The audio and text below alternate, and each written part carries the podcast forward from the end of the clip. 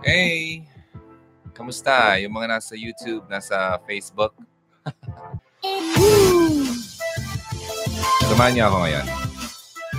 Mukhang, uh, I think it's working. I think it's working. Hey, it's me, Ronaldo. Thanks for tuning in to Hugot Radio. All right. Sa mga kaka-join lang, thanks a lot. Ito ang Hugot Radio. Ako si Ronaldo. If this is your first time, welcome. Please subscribe. Hit the bell icon kung nasa YouTube kayo at para updated kayo every time na may bago. So right now, we're live sa Facebook and sa YouTube. Wow! Cool! Kakatawa naman. Before we start, actually, ang uh, gusto kong i-share sa inyo, may nakita kasi ako dito gusto kong i-share. Um, mga signs ng isang high quality woman. Gusto niyo ba yan? Para naman alam niyo, di ba?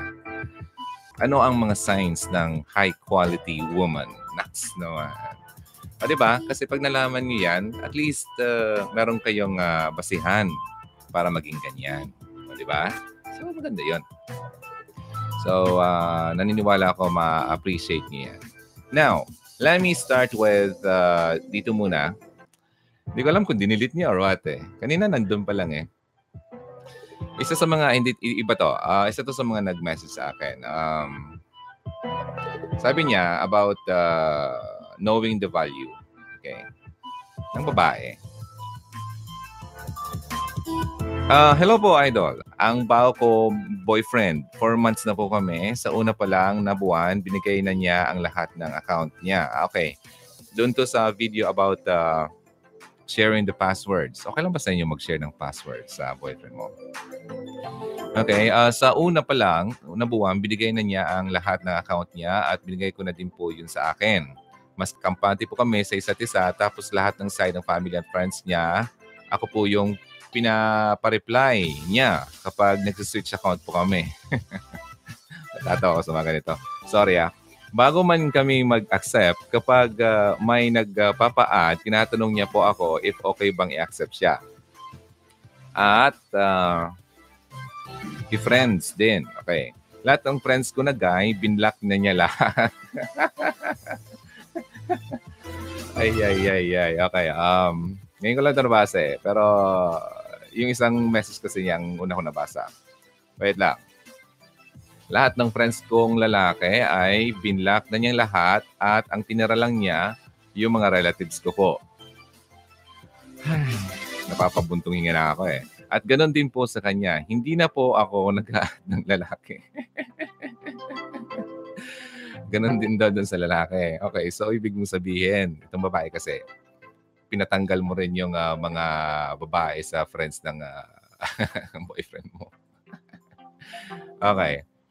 Hindi na po ako nag-add ng lalaki kasi kontento na po ako sa boyfriend ko. Nax, no? okay, tiwala lang po talaga. LDR din po kami. Pinas siya, Saudi po ako. Ilang months na lang po, uwi na ako. Makikita at magkasama na po siya. Okay, so first yun.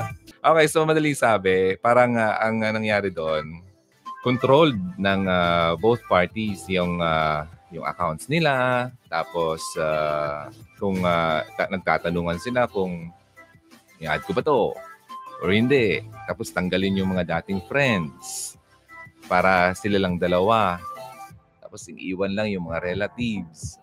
Alam mo kung bakit ako na ano na na-stress dyan. Kasi, isipin nyo ha, kahit nasabihin mo na meron kayong tiwala sa isa't isa dahil sa tingin nyo ay meron kayo dahil pinagbigyan nyo ang bawat isa na magkaroon ng access sa inyong mga accounts.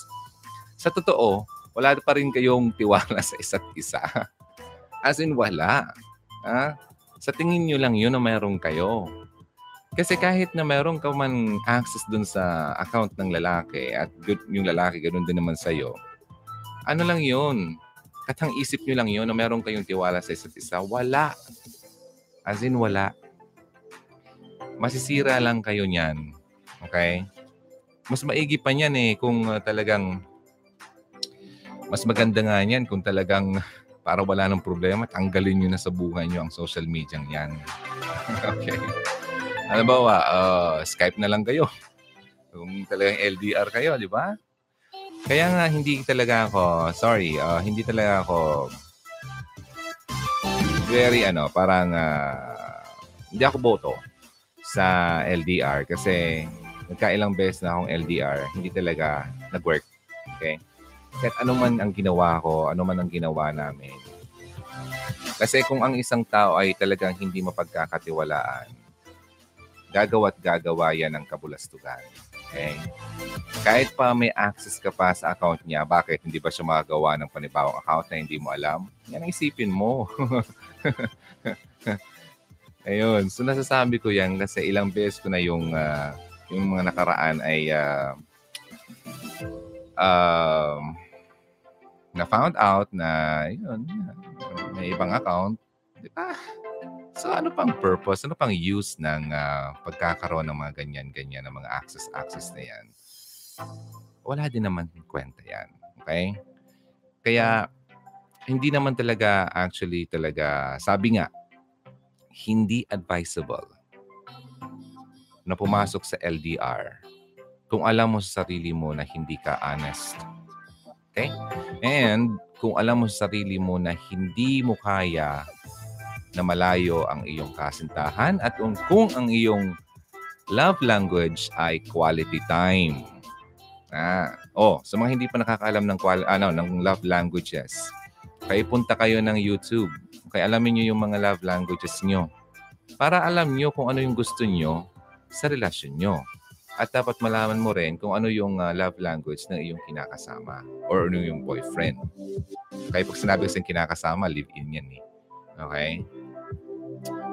And asawa. Ladies, hugs in general, hindi pa ako boto sa live-in. Kasi kayo rin naman ang makakapagsabi na alam nyo yan, lugi kayo dyan. Okay?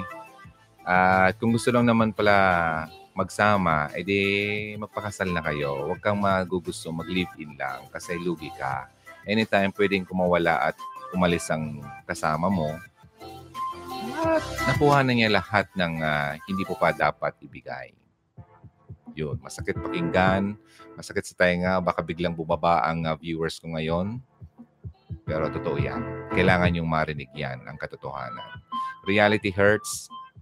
Okay? Reality bites. Kailangan yung masaktan para matauhan. Okay? Alamin nyo ang uh, value nyo. Ang value nyo bilang babae. Okay? Hindi yung uh, bigay na bigay na bigay niya kayo. Bigyan niyo lahat kasi ang tingin nyo kapag binigay nyo lahat ay He will stay and He will love you more. That is not true. Okay? Hindi yan totoo. Kasi bilang lalaki, sinasabi ko sa inyo, kung ikaw ay mahal ko, kahit di mo pa yan ibigay sa akin, mamahalin pa rin kita. Okay?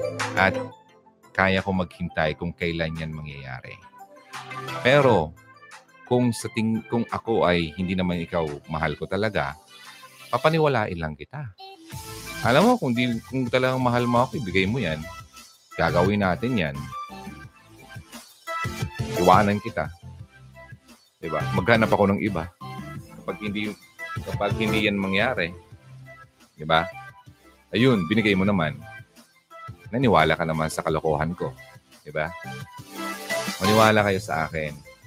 Kasi sabi ko nga, kung, nanun- kung nanonood talaga kayo ng Hugot Radio, alam na alam niyo kung saan ako galing. Okay? Kaya maniwala kayo sa sinasabi ko, hindi ko to gawa-gawa lang.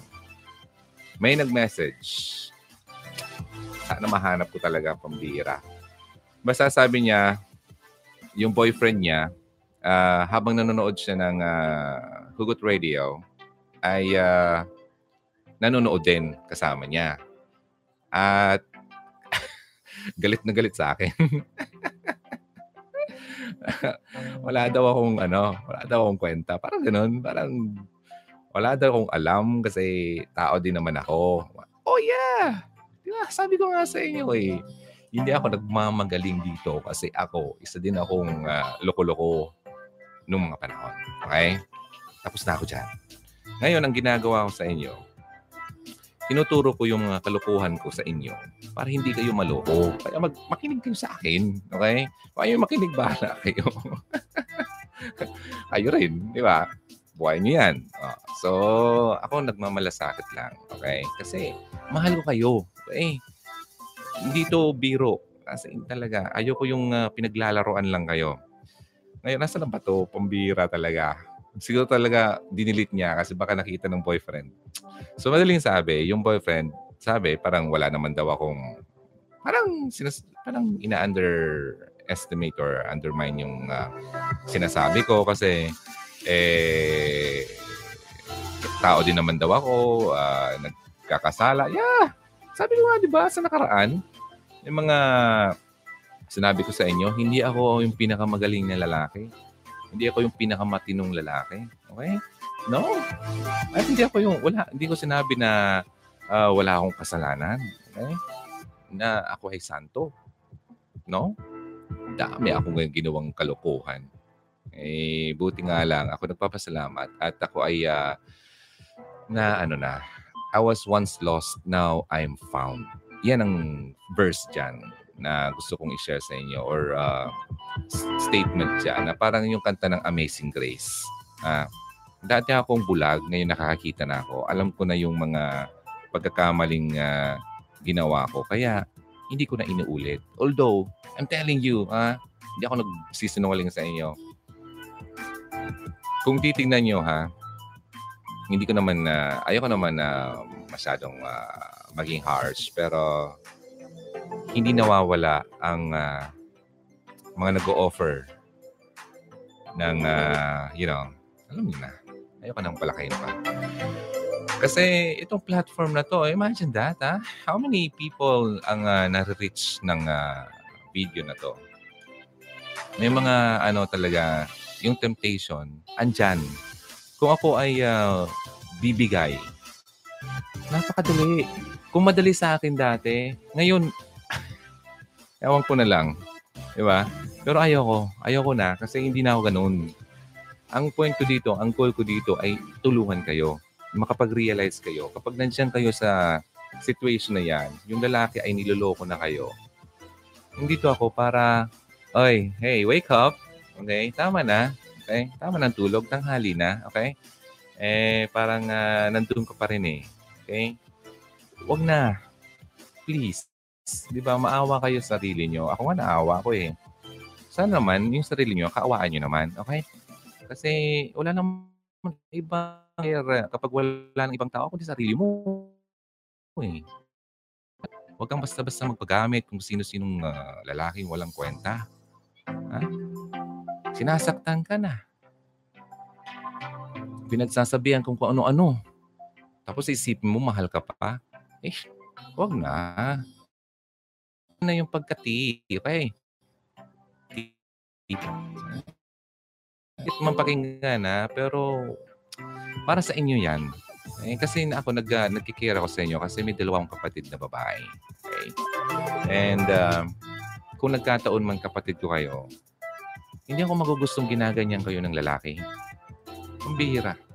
Baka, baka nauna pa yung ay nako. Hindi ko lang kung anong magagawa ko sa kanyang klaseng lalaki at uh, sinasaktan lang ang isang babaeng katulad mo. Okay? Hay, alam mo ito ha? Kapag kasi ang lalaki talaga ay hindi totoo sa'yo, number one na hinahanap niyan sa'yo, sex! Okay? Sorry for the strong word. Pero kailangan yung kailangan mag-penetrate ang uh, words na 'yan. Kasi kung talagang ang lalaki ay uh, ka, kahit wala yan, no, kung ladies, hugs, mamahalin ka pa rin yan. Maniwala kayo sa akin. Nako, nako, nako. Please lang. Kung kayo nagiginig at nandyan na kayo, huwag mo nyo nang hayaang matapos itong tao na nandyan pa kayo. Okay? Imagine, oh, ilang araw na lang. Oh, more than a week na lang. Eh, 2019 na. Tapos ihahayaan mo pa na nandyan ka pa sa walang kwentang pagsasamang yan.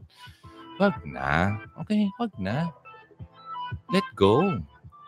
Masakit gawin, mahirap gawin, madaling sabihin. Ah, dali lang sabihin mo yan ron kasi wala ka namang sitwasyon. No. Sabihin ko sa inyo, nung ako nag-decide, nung ako napuno-puno na, nung ako nag-decide, as in talagang disconnect lahat. At stop. Okay? Tinanggal ko sa system ko yung taong yon. Kasi ako din naman makakatulong sa sarili ko eh. Kahit gaano man ako ka ngangawa-ngawa dito, kung hindi nyo gagawin yon, yung part nyo, walang mangyayari. Okay? Tulungan yung sarili nyo. Okay? At uh, huwag kayong makalimot na ano, magdasal. Nang humingi kayo ng lakas ng loob na magawa niyo yan. Okay? Hindi niyo kaya mag-isa yan eh. Kasi nandun kayo sa... Nakuhold kayo eh. Okay? Parang may kumakapit sa inyo dito ka lang. Magdusa ka. Spiritual battle yan, baby. Okay? baby, para kayong bata. Okay? Spiritual battle yan. Lahat ng karamihan sa nangyayari sa buhay natin, may stronghold ang kalaban. Kapag ikaw ay walang uh, personal na relationship kay God, hindi ka man lang nagdarasal, alam mo, kayang-kaya mo, wala kang tiwala sa ang um, kakayahan na yeah, ni God sa buhay mo. Huwag, baguhin na natin yan. Kasi sayang ang panahon. Okay, ilang taong ka na? Ha? Sabihin mo, 30 plus na ako, 40 plus na ako, kailan ako mag-aasawa? Ito nakakatawa uh, last time nag ano, nag uh, nag-live ako sa kabila. Uh, nga pala, meron akong ano, Facebook, Ronaldo Hugs. Ronaldo H-U-G-S. Okay? Hanapin niyo yun. Tapos nag-live ako kanina. Sabi ng isa, oh, mag-asawa ka na. Pero, hindi. Kasi, hindi naman na uh, solusyon na sumaya ka at maghanap ka ng mapapangasawa. Okay? Sabi nga ng uh, isang uh, verse ni uh, Paul about uh, uh, finding a uh, husband or wife, kung siya lang naman, uh, mas maigi na sabi niya, huwag ka na mag-asawa para hindi ka na mapasok pa sa ang uh, kapighatian ng uh, buhay may asawa. Pero, ito ha, pero ha, hindi masama na mag-asawa. No, hindi. Kasi design nga yan ni God na magkaroon ka ng partner sa buhay mo. Okay? Si Adan nga ay binigyan ng partner kasi it's not good for him to be alone. Ganon din naman yan sa'yo. Ngayon, si God ang nagbigay kay Adan. Kaya sa buhay mo, yun ang i-apply mo. Let God find the right person para sa iyo. Huwag mong ikaw ang maghanap kasi most of the time, mali ang nahahanap natin. At Lalo pat na in love na tayo, pinipilit na natin ang maling napili natin. Kasi ang akala natin, tama yung napili natin. Which is very wrong. Okay? Maling-mali yon. Kaya ang paghahanap ng asawa, pabor nga ni God yan sa ating buhay. Kaya i-allow mo si God na ang pumili para sa iyo, yung the best para sa iyo. Okay? Yun, pinagdarasal kasi yan. Hindi yung pag nakita, ay, ang gwapo. Ay. Yun, kinilig ka na. Tapos nakita nung lalaking uh, na kinikilig ka sa kanya, naku, patay ka. Alam mo ha, I'm telling you ladies, nung mga panahon na ako'y uh, kabataan pa, at uh, medyo hindi pa tayo katandaan, at wala pa, uh, ma, ano pa tayo, makinis-kinis pa tayo at uh, makapal-kapal pa ang ating mga buhok. pag nakita ko na may gusto sa akin ng babae, nako, mm, easy catch. Ah, hindi ko na kailangan uh, mag uh, magpagal, okay? Kasi oh, crush ako nito eh. Pakita ko lang na gusto ko rin siya, eh. hindi to magtatagal eh. Kami na. At uh, makukuha ko na yung gusto ko sa kanya. Kaya kayo, mag-ingat kayo ha. Huwag kayong basta-basta magpakita ng uh, motibo sa lalaki. Nako, Maraming lalaki ngayon na yung hinahanap. Okay? Lalo yung mga ako, nag-online chat ngayon. I mean, hindi online chat. Group chats or group pages. Minsan na, hindi nyo lang alam. Nandun ako sa mga group pages. Dami kaya nila. Minsan 100,000 mga tao doon, 50,000, 70,000. Kung ano-anong mga kalandian at mga kalaswaan ng mga pinag-uusapan. Ang akala nila, nabobore sila sa buhay nila tapos nakahanap sila ng lalaking uh, bibigay sa kanila ng uh, ang hinahanap nilang uh, usapan. Akala nila mahal na sila noon. Hindi! Maniwala kayo sa akin, ang lalaki pumupunta dyan sa mga lugar na yan, sex lang ang hanap niyan. Kaya kapag nahanap ka dyan ng lalaking yan, huwag mong asahan na mamahalin ka niyan. Maniwala kayo sa akin. Andyan ako sa mga pages na yan ng mga panahon. Ay, nako. Naluluha-luha ako sa inyo. Okay? Um, kasi, sayang. Sayang, ladies. Okay? Huwag naman. Um, 2018 na, 2019, sana uh, pinagdarasal ko kayo na magkaroon na kayo ng uh, liwanag sa isipan na at lakas ng loob na umayaw sa maling uh, pagsasama at relasyon. Hmm? Kasi yung ano kasi, um, kaka, uh, meron akong video about uh, bakit mahirap mag-move on. Then, ano ang soul ties. Okay, yun, panoorin nyo yun para mas maintindihan nyo ang uh, kung bakit. Kung bakit ang, ang hirap kumawala sa lalaking uh, minahal mo na. Hmm, meron doon isang bagay na kailangan yung malaman kung bakit.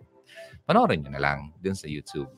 Okay? And ito pa, kaya, kaya laging sinasabi na bantayan nyo ang puso nyo, ha? Kasi hindi lahat ng...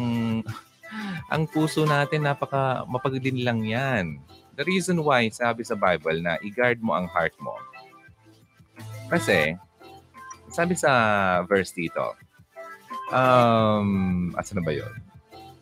Above all else daw, guard your heart. Kasi forever flows from it. Okay, lahat ng ginagawa mo. Okay, ang nag-flow yon galing. Okay? Ngayon, meron pa dito nga isang verse about the heart. Okay? Asa ba yon? Kasi ang uh, heart ay, uh, sabi dito, ay deceit, deceitful. Alam bang deceitful? Yung mapaglin lang. Okay? Um, parang uh, akala mo, the heart is deceitful above all things. Sabi yan sa, um, saan ba yun? Yung magsalita ng verse ng mali. Jeremiah 17 verse 9. A heart is deceitful above all things and beyond lahat, di, hindi na kayang uh, solusyonan at uh, pagalingin. Okay? Who can understand it? Yun ang sabi doon. Ha? Jeremiah 17 verse 9. Kaya nga, huwag mong pagkatiwalaan ang puso mo. Ay, love ko na siya. Ay, tumitibok-tibok ang puso ko. Ayan, true love na to. Hindi po. Okay? Kasi nga, kaya sinabi to dito. Kaya nga, di ba, si God lang ang kayang magbago ng puso ng tao. Halimbawa, yung boyfriend mo ay loko-loko. Okay? Lagi kang sinasaktan. Okay? At uh, lagi kang uh, uh, pinagsasabihin ng kung ano-ano. Minumura ka. Okay? Kaya sinasabihin ka na wala kang kwenta. Ha? Ang um, isa kang linta. Yung mga nabasa ko kanina, ha? ano pa yung sinabi? Um, lagi ka nang, yung tipong ano, lagi ka nakasabit, lagi kang nakakabit. Sa akin, parang, hindi ka mabuhay na wala ako. Mga ganun. Ano nung sinasabi sa kanya. Tapos, um, wala, walang trabaho yung lalaki noong una. Sobrang pagmamahal ng babae, hinintay niya yung lalaki na makapagtrabaho dahil lang sabi ng lalaki, iiwan mo ako dahil wala akong trabaho. Inom, inom, inom. Okay? So, sobrang mahal niya, uh, inintay niya magkaroon ng trabaho yung lalaki para walang masabing lalaki sa kanya. Now, nagkaroon na ng trabaho yung lalaki. Aba, mas lumala. Kasi nagkaroon ng pera. Nagkaroon ng pera pang, pang inom, pang bisyo, pang babae. Ayun. Ngayon sabi ng babae, kailangan daw niyang uh, mag, uh, magtyaga.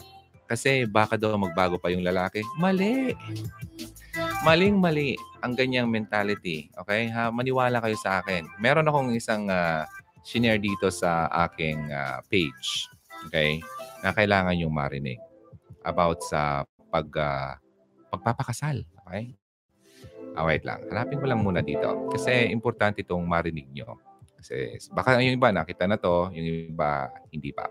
Okay, sabi dito, a dysfunctional dating relationship. Dysfunctional ha? Ibig sabihin hindi na nagpa-function, sira-sira. Okay? Dating relationship. Siniled mo siya. Sealed by marriage.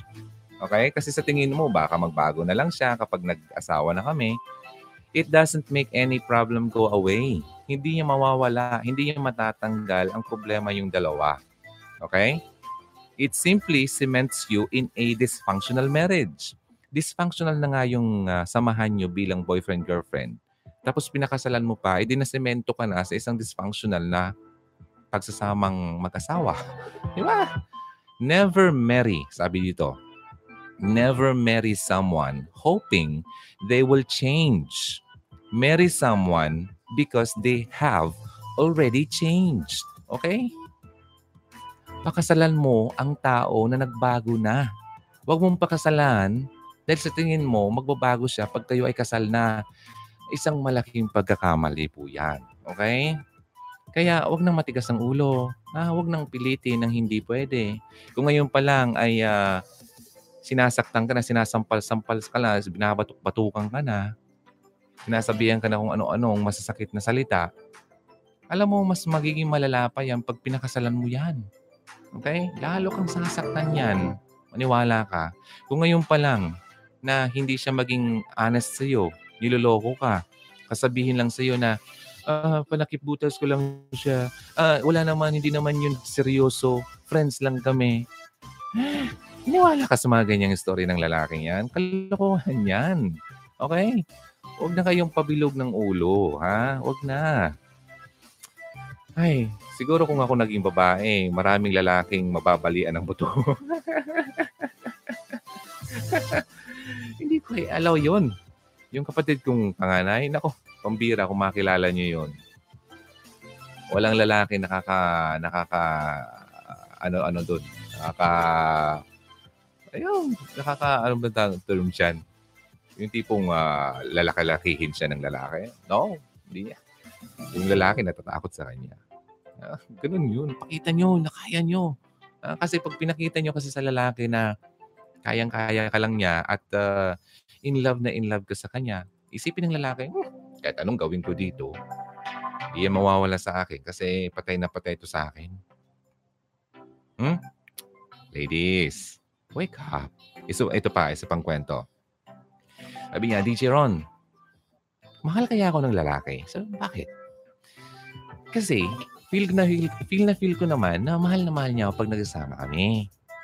Kaya lang, kapag hindi na kami nagkikita, na, na titiis niya akong hindi niya ako i-text, tawagan, kahit more than a week na kami hindi nagkikita or nag, uh, nagsasama, natitiis niya ako. Pero pag nagkikita naman kami, na, nararamdaman ko naman na mahal na mahal niya ako. Etong tanong ko sa kanya. Sabi ko, may isang tanong ako. Pwede bang sagutin mo pero hindi kita i-judge ha? Hindi kita din na-judge sa tanong kong ito. Tanong ko sa kanya ito. Every time ba na magkita kayo, may nangyayari sa inyo? Tagal bago sumagot. Okay, sumagot nga siya. Sabi niya, Opo. Kasi every time na nagkikita kami, nag-check-in kami, ayun, patay tayo. Yun na yun. Mabait lang yung mukong na yun dahil may makukuha siya sa araw na yun. And it's just, you know, parang imaginary feeling na akala mo mahal ka ng lalaki kasi hinahalik-halikan ka, niyayakap-yakap ka. Ah, yung mga gusto mong gawin sa'yo, ginagawa niya. Sex yung kasi, alam niyo mga lalaki, bihira, bilang, okay? Na yung hubaran mo sa harap ay siya pa ang tatakbo. Iwanan ka ng lalaki. Yung totoong lalaki. Ha? May kilala akong ganyan. Ay, kaibigan ko. And, imagine that. Ah. Gustong gusto siya ng babae. Yung lalaki, meron siyang boyfriend. Ay, sorry. Meron siyang girlfriend, yung lalaki. Kaibigan ko. So, sobrang uh, pagmamahal niya sa girlfriend niya. Alam niyo may nagkakagusto sa kanyang isa. Hindi naman niya ini-entertain talaga. Friends lang. Pero yung babaeng gustong-gusto siya, gumawa ng lahat ng paraan kasi ang isip ng babae daw, eh, girlfriend pa lang naman niya. Hindi pa naman asawa. Ang isip ng babae, kaya niyang um, agawin yung lalaki. One time, eh, yung parang yung babae yata parang nag-board sa kanila, eh, sinidus siya nung uh, babae. Nung uh, pagpunta niya doon sa place ng babae, sa kwarto siguro, parang ganyan. Hindi ko alam yung very detail talaga. Uh, ayun, nakubad. As in talaga, no? Kung talagang ibang lalaki na, wow, wow! Yay! Pagkain. Tara, kain tayo. Ganun. Majority, ha? Ladies, maniwala kayo sa akin. Sinasabi ko to sa bilang isang lalaki. Naggaling sa ganyan. Okay? Nung panahon, pambira Gawin mo yan sa akin. Hindi ka magtatagal. Pero ngayon, iba na tayo. Okay?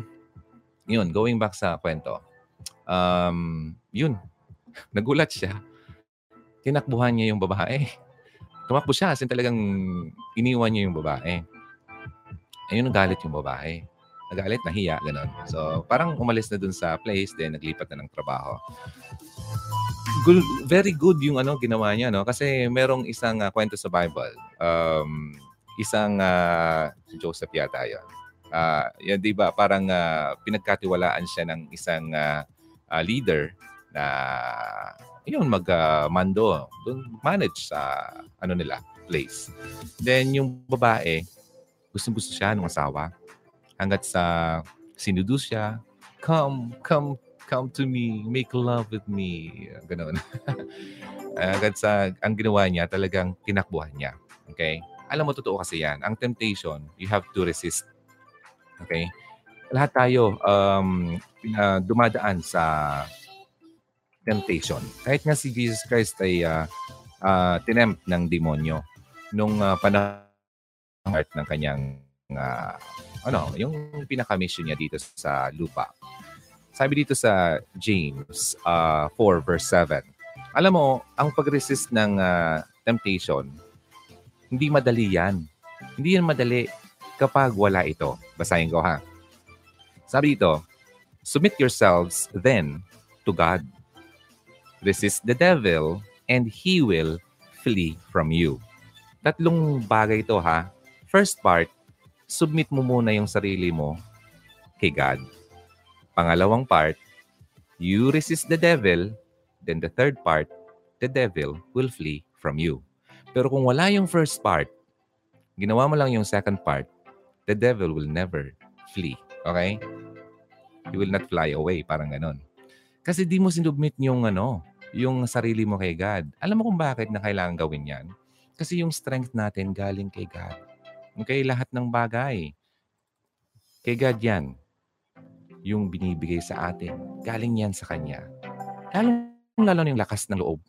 Kaya nga, pagdasal nyo, kung nasa katayuan kayo ngayon na nahihirapan kumawala kasi wala kang lakas ng loob. Sabi pa nga nung isa, ang natitiis lang niya yung boyfriend niya kahit niya boyfriend niya kahit na ginaganon siya, sinasaktan siya to the point na pinagsasamantalahan pa siya. Uy, totoo yan ha. It happens. Akala mo ha, kahit nga mag-asawa eh, nangyayari ang rape. Kasi rape is something na hindi mo inalaw. Hindi mo pinayagan. Hindi mo kinonsent. Binigyan ng consent na gawin yon. Still rape. May kaso pa rin yan. Kahit na asawa mo yan. Okay? Pwede mong kasuhan ng asawa mo kapag pinipilit ka. Ha? Ay, hindi na lang DJ Ron. Ganyan pala yun. Eh, kasuhan ko yung asawa ko bukas. sorry. Sorry. okay. Wala, papatawa lang ako. Okay. So yun, sasabihin ko sa inyo nangyayari yan. Okay? Gusto ko lang tumawa kasi ang bigat na ng usapan natin. Ngayon, kapag ganyan, ha, kapag plano mo na talagang nakina-realize mo na ay nako, wala nang patutunguhan itong pagsasama namin. Talagang ang hirap na. Wala na siyang respeto sa akin. Ilang beses ko na siya na nakita or na nadakip na gumagawa ng uh, pambababae niya. Pinapatawad ko pa rin kasi uh, mahal ko siya at uh, sa tingin ko kapag uh, ginawa ko yan ay magbabago na siya. Naku ladies, hanggat sa hindi gagawin ng lalaki na i-allow niya si God ang mamuno sa kanyang buhay. I-allow niya si God na baguhin siya kahit na magkadarapa ka pa siya na mag, uh, kung ano pang gawin mo, mag, makaawa ka pa sa harapan niya, hindi-hindi yan magbabago. I'm telling you. Okay? Kung wala ang uh, willingness niya na matransform siya. First, na pagsisihan niya yung mga ginawa niya. Repentance. Acceptance. I-accept niya si Lord, si, si Jesus sa buhay niya, si God, na, na magrula sa buhay niya. Lord, sorry. Ito pagkakamali ko. Patawarin mo ako, hindi ko na ito uulitin. Tulungan mo ako. Hanggat wala yon ako, walang mangyayari. Hindi, hindi. Hindi, hindi mangyayari. Although, it's still possible. Well, sabi nga, walang imposible kay God. Imposible sa atin, di ba?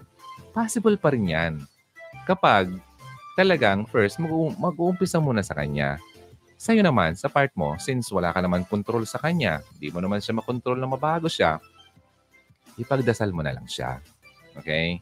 Pagdasal, ipagdasal, kasi um, bahala si God na magbago sa kanya. Si God ang magbabago talaga sa kanya, hindi ikaw.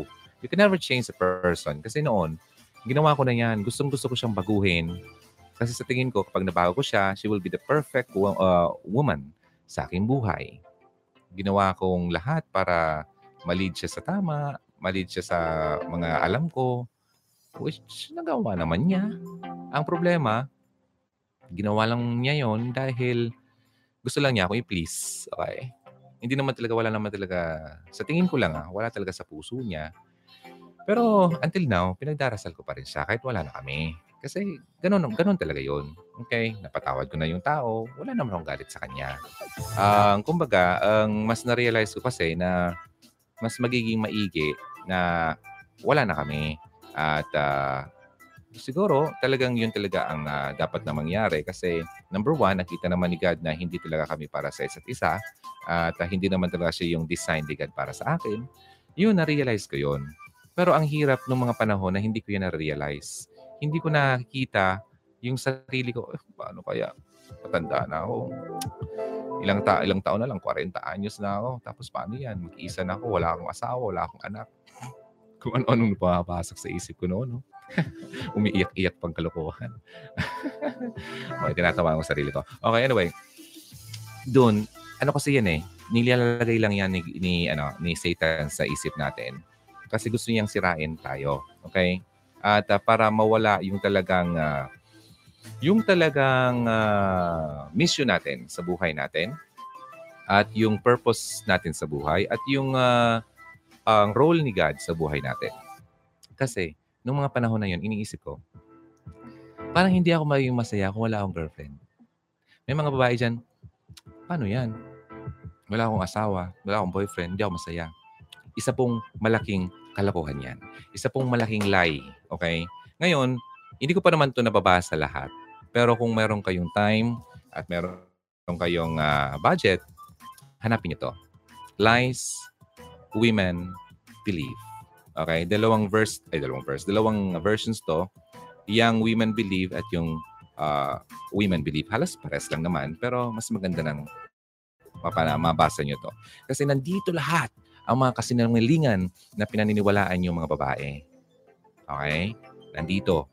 Mga kasinungalingan na ginawa ng uh, demonyo para paniwalaan mo para ikaw ay masira at uh, malungkot at uh, wala, mahulog na sa sa pagkakasala, sa kam, sa kamunduhan, sa ka, kalungkutan. Imagine that, lahat na lang ka. Ha? Kabuisitan. okay? Mga ganun. Lahat ng ka na negative ka, nandyan na. Dahil naniniwala ka sa mga kasinungalingan na yon. Ngayon, kapag nabasa ko to lahat-lahat, eh, ko pa rin naman to sa inyo. Okay? Uh, yung mga important details dito. Pero kung gusto niyo mauna, Okay, yung na pinaniwalaan ng karamihan ng babae, asa na ba yon? Page, ano ba yung nakita ko dito? Ito, ito, ito, ito. ito. Parang uh, merong isang uh, uh, survey na ginawa. Ang tanong, uh, sabi nila, we ask young women, young women kasi to, kasi sabi ko nga, dalawang version to for women in general and young women. Eh, lahat naman kayo dumaan sa pagka young women, di ba? So, we ask young women to respond to the statement. Ang statement ay ito. Sabi dito, I would feel better about my life if I had a boyfriend. Parang magiging maganda ang buhay ko kung, kayo, kung meron akong boyfriend. Alam mo ba mga sagot? 68% ng mga respondents, sinabi nila, always, magiging masaya sila kapag meron silang boyfriend. Nag-agree sila doon. And 32% lang ang hindi nag-agree. Imagine, sobrang dami ng mga babae sa mundo ang naniniwala na ang boyfriend ang makapagbigay sa kanila ng kasiyahan. Isa pong kasinungalingan yan. Isa yan sa mga kasinungalingan na kailangan yung malaman. Okay? Lies about guys. Number number nine yun. I need a boyfriend. Hmm. Woo! I'm not lying. Nandito yan. Okay? Gusto kong i-share yan sa inyo kasi ayoko naman ma mapa, mapariwara ang buhay nyo. Okay? At uh, para naman na uh, lahat kayo happy-happy. Wait lang ha, madali lang. Kailangan ko lang i-turn on to kasi bumaba yung aking uh, uh, thermostat. Andiyan pa kayo? Sorry ah. Uh, hindi ko pala na-set ng tama yung ano, yung aircon. So yun. Now, meron kayong question. Hindi ko pa pala na-discuss yung ano, no, yung quality ng mga babae. Dami ng dada, no? Masyadong madaldal. Pag nasa harap ako ng microphone, asahan nyo, madaldal ako. Pero pag nasa sa in person, hindi pa ako madaldal. Okay? Um, unless kung talagang uh, kailangan talagang uh, magsalita. Okay? So, ganun yata yan ang mga characteristics ng mga uh, well, nabasa ko lang mga uh, mga personality sa radio ganyan. And ito pa nga eh, yung mga comedian daw eh sa camera, sobrang si Dolphy. Sobrang ano yan, sobrang kwela yan sa camera pero pag off cam, napakatahimik niyan. So, pagpasensya niyo na ako kung masyado akong madaldal kapag ako nasa harap ng uh, microphone, lalo na dito sa camera. Okay, now, um, wait lang. Hindi ko na nabati kayo ha, pasensya na. Basta alam niyo na kung sino kayo. Na-appreciate ko ikaw sa panonood ngayon. At uh, thank you sa pag-spend ng time dito sa Hugot Radio. Ngayon, since uh, lumipas na ang oras, at least sana may nakuha kayong tips. Sabihin ko na yung mga qualities Okay, ano yung mga signs ng high quality woman? Okay, ito actually um, para din to sa inyo para naman alam nyo ang uh, mga signs ito, yung mga qualities. Kasi itong hinahanap ng mga quality men, hmm? Gusto makahanap ng or maka mapansin ka ng uh, isang quality guy, okay? Quality man. Kailangan mong maging quality woman. Kasi para match. Okay? Throughout ng buhay ng lalaki daw ay uh, ang hinahanap sa babae yung uh, tipong mga number one, yung siyempre very visual ang lalaki. Uh, asahan nyo na. Hinahanap nila yung na-attract sila. Okay? Pero in, isa lang na yun. Hindi naman yun talagang pinaka-importante. Okay? Number one, um, kung ikaw ay mayroon nito, naku, napakalaki mo. Kasi mapapansin ka ng isang uh, uh, high quality guy. Kahit lang, uh, close ko muna do kasi sobra ng daming uh, uh, pages ang na-open. Okay, number one, ang babae na ini-inspire ang lalaki para ma-achieve niya ang true potential, true potential ha, ng lalaki without being too demanding about it. Kasi Asahan nyo. Marami sa inyo, sa atin. Minsan, nagiging demanding tayo. Kasi sa tingin mo, hindi, yun, hindi, nagdi-demand ka na dapat maibalik sa'yo yung binibigay mo. Very demanding. Kaya nga siguro, nasabi ng isang lalaki doon sa nag-share na, ano ba, para kang linta. Kaya, alam mo ladies, uh, minsan, Although sabihin ko, masama yung lalaki kasi pinagsasalitaan ka ng masama. Pero tingnan nyo rin minsan ang sarili nyo.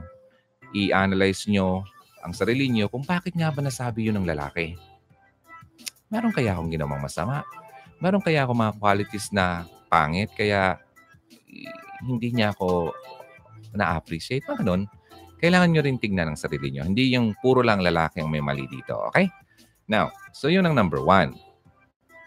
yung, yung babaeng hindi ka hindi i-force yung lalaki ipursu ang mga bagay na hindi naman talaga eh taka lang. Ano dede, yung uh, babae i, i, i yung Tagalog nawawala na naman. Yung ipupush niya yung lalaki na ma-achieve niya yung kanyang potential dahil may tiwala siya dun sa lalaki.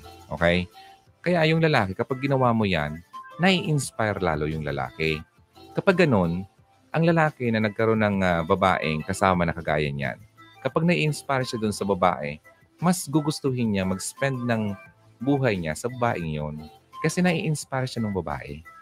Gets niya ako? Kaya gawin niyo yun sa lalaki. I-inspire mo siya, i-push mo siya, kaya mo yan. Alam mo, ganito, magaling ka naman dito. Gusto mo, di ba? Kaya mo yan. Mga ganun.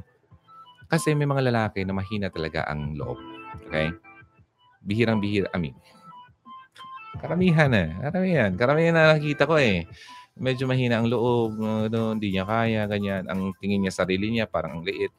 Um, pero once na, nung nagkaroon siya ng kasama, na nakita yung potential sa kanya, uy, nabuhayan yung lalaki. Gumanda yung, ano, yung, yung willingness niya, yung drive niya sa trabaho, ma-achieve yung ano niya, dreams niya, mga ganun. Kaya dapat kayo mga babae, para maging quality woman kayo, dapat itong quality ito, nasa sa inyo. Kaya nyo mag-inspire, okay, ng lalaki. Number two. Okay ba sa inyo? Number two. Eto, maraming babaeng ganito, okay? Kung ganito ka, stop mo na yan. Itong babaeng ito ay hindi siya playing childish, okay? Uh, playing childish games. Yung mga pambatang laro na para mag-attempt na para pasilosin yung lalaki. Very childish yan. Huwag yung gawin yan, okay? Kasi once na ginawa niyo yan sa lalaki at yung lalaki ay uh, uh, mature, ma-turn off sa'yo. Okay? Ito, napaka-childish. Papasilosin ako. Mga ganun hindi hindi na. Okay? Um, hindi niya, yung insecurities niya sa sarili niya, wala na. Okay? Yan ang babaeng high quality woman. Okay? Wala siyang insecurities pagdating sa sarili niya, sa relationship, uh, porque uh, may nakita siyang katrabahong mas maganda sa kanya, ay, uh, di ba, kung ano-ano nang iniisip, inaaway-away na yung lalaki, hinahanapan na na kung ano-ano, naiimbierno ang lalaki. Okay? To the point na iwanan ka niyan. Okay? Kung saan at kung sino yung pinagsesolosan mo tuloy, baka doon pa siya ma-attract. Ladies. Okay? Wag. Pakita mo na, Woo! Beautiful. I'm beautiful. Kaya ko yan. Hmm? Ah. Ako yung girlfriend. Okay? Di ba? Ako yung pinili niya. Bakit ako magsaselos? Wala yan sa akin. Di ba? Pakita mo Okay? Then, while you're doing that, pakita mo na mahal mo yung lalaki. Ina-appreciate mo siya, nirespeto mo siya.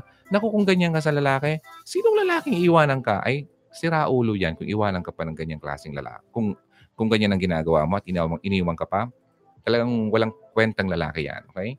Ginawa mo na sa kanya. Yung, yung mga qualities ng high quality na babae na nandiyan sa iyo. At tapos, iniwan ka pa niya. Huwag kang umiyak Walang kwentang lalaki yan. Okay?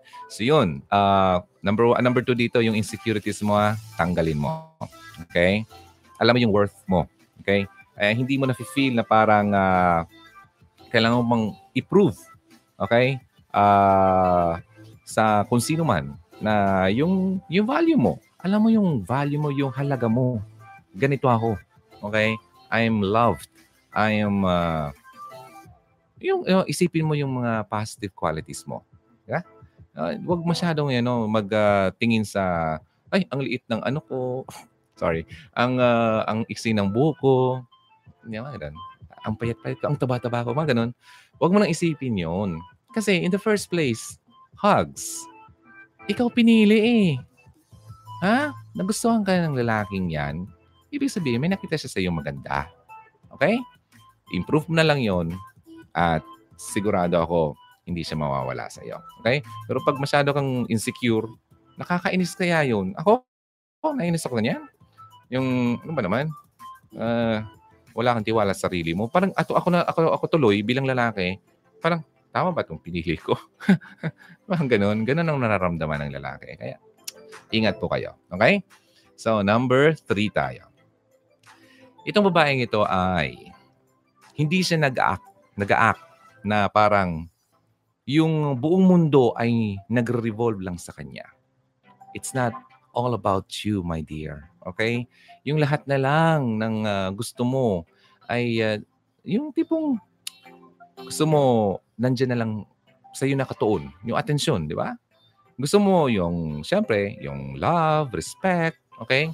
And uh, kapag ganun, you are willing to offer it sa kasama mo, sa boyfriend mo, yung love and respect. Okay? Now, um, hindi ka tipong nag expect na parang uh, dapat uh, lagi ko itong nakukuha. Dapat ako lang. Dapat ako yung bida. Ako, ako yun, yung nagre-revolve lahat. Akala mo ikaw lagi. Akala, akala mo lahat ng camera nakatutok sa iyo. Wag, okay? So basta nandun yung, uh, number two nga, importante yun eh. Yung uh, insecurities, tanggalin mo yan. Kasi yung mga tao na sobrang insecure sa buhay, okay, sa sarili lalo na, makikita mo araw-araw.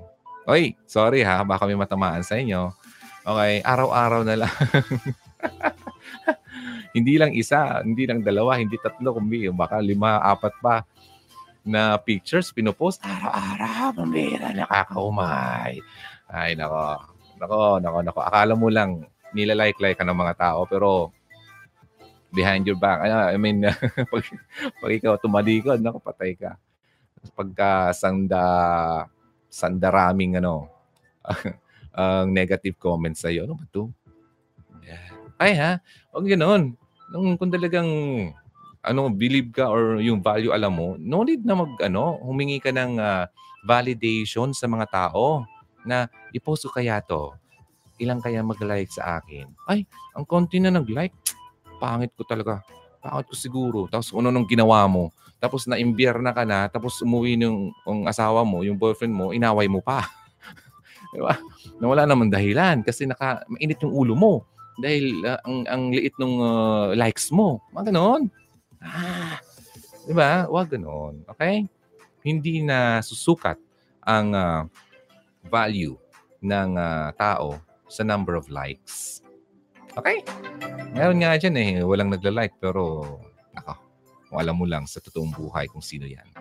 Yan. So, wag na ganun.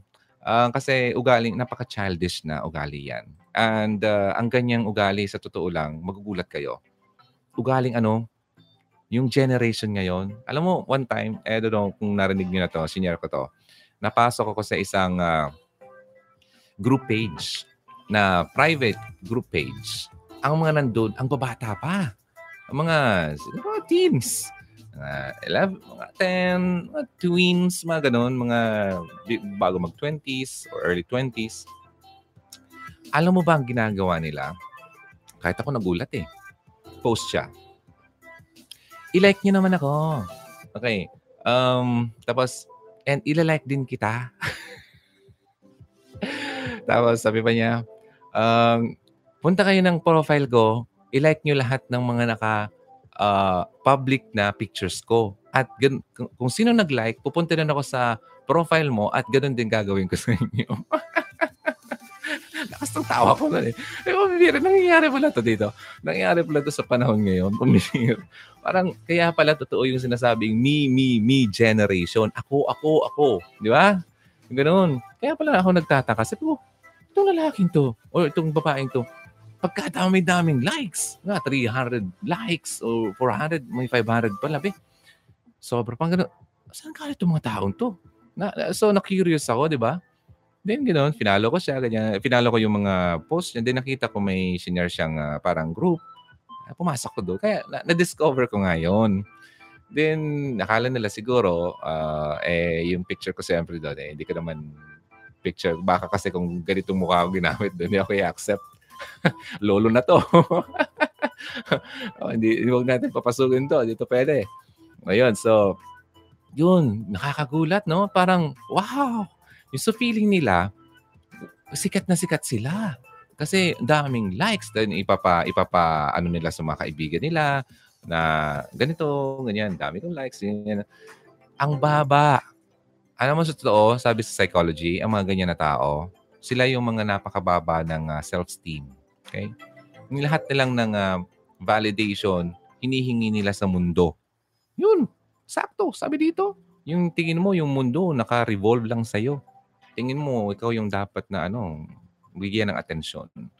Mababa po ang self-esteem yan. Kaya po, just in case man na ikaw ay ganyan, hindi kita pinapatamaan, Okay? Ito ay uh, isang uh, way para mabago mo ang sarili mo. Okay? Maganda ka na, pambihira. Huwag mong isipin na pangit ka. Okay? Huwag mong ikumpara ang sarili mo sa iba. Okay? Kasi the more na ginagawa mo yan, makikita mo yung mga flaws, yung mga wala sa iyo. Huwag mong ikumpara ang sarili mo sa iba, lalo na yung mga taong mga nauna sa inyo. Halimbawa ako, uh, isa akong YouTuber. Punta ako sa page ni Will, Will, Will, Will something Divon. Yat. Sorry. si Will. Okay. Um, punta ko, wow, 1 million. Yeah, 1 million subscribers. Then makikita mo sarili ko.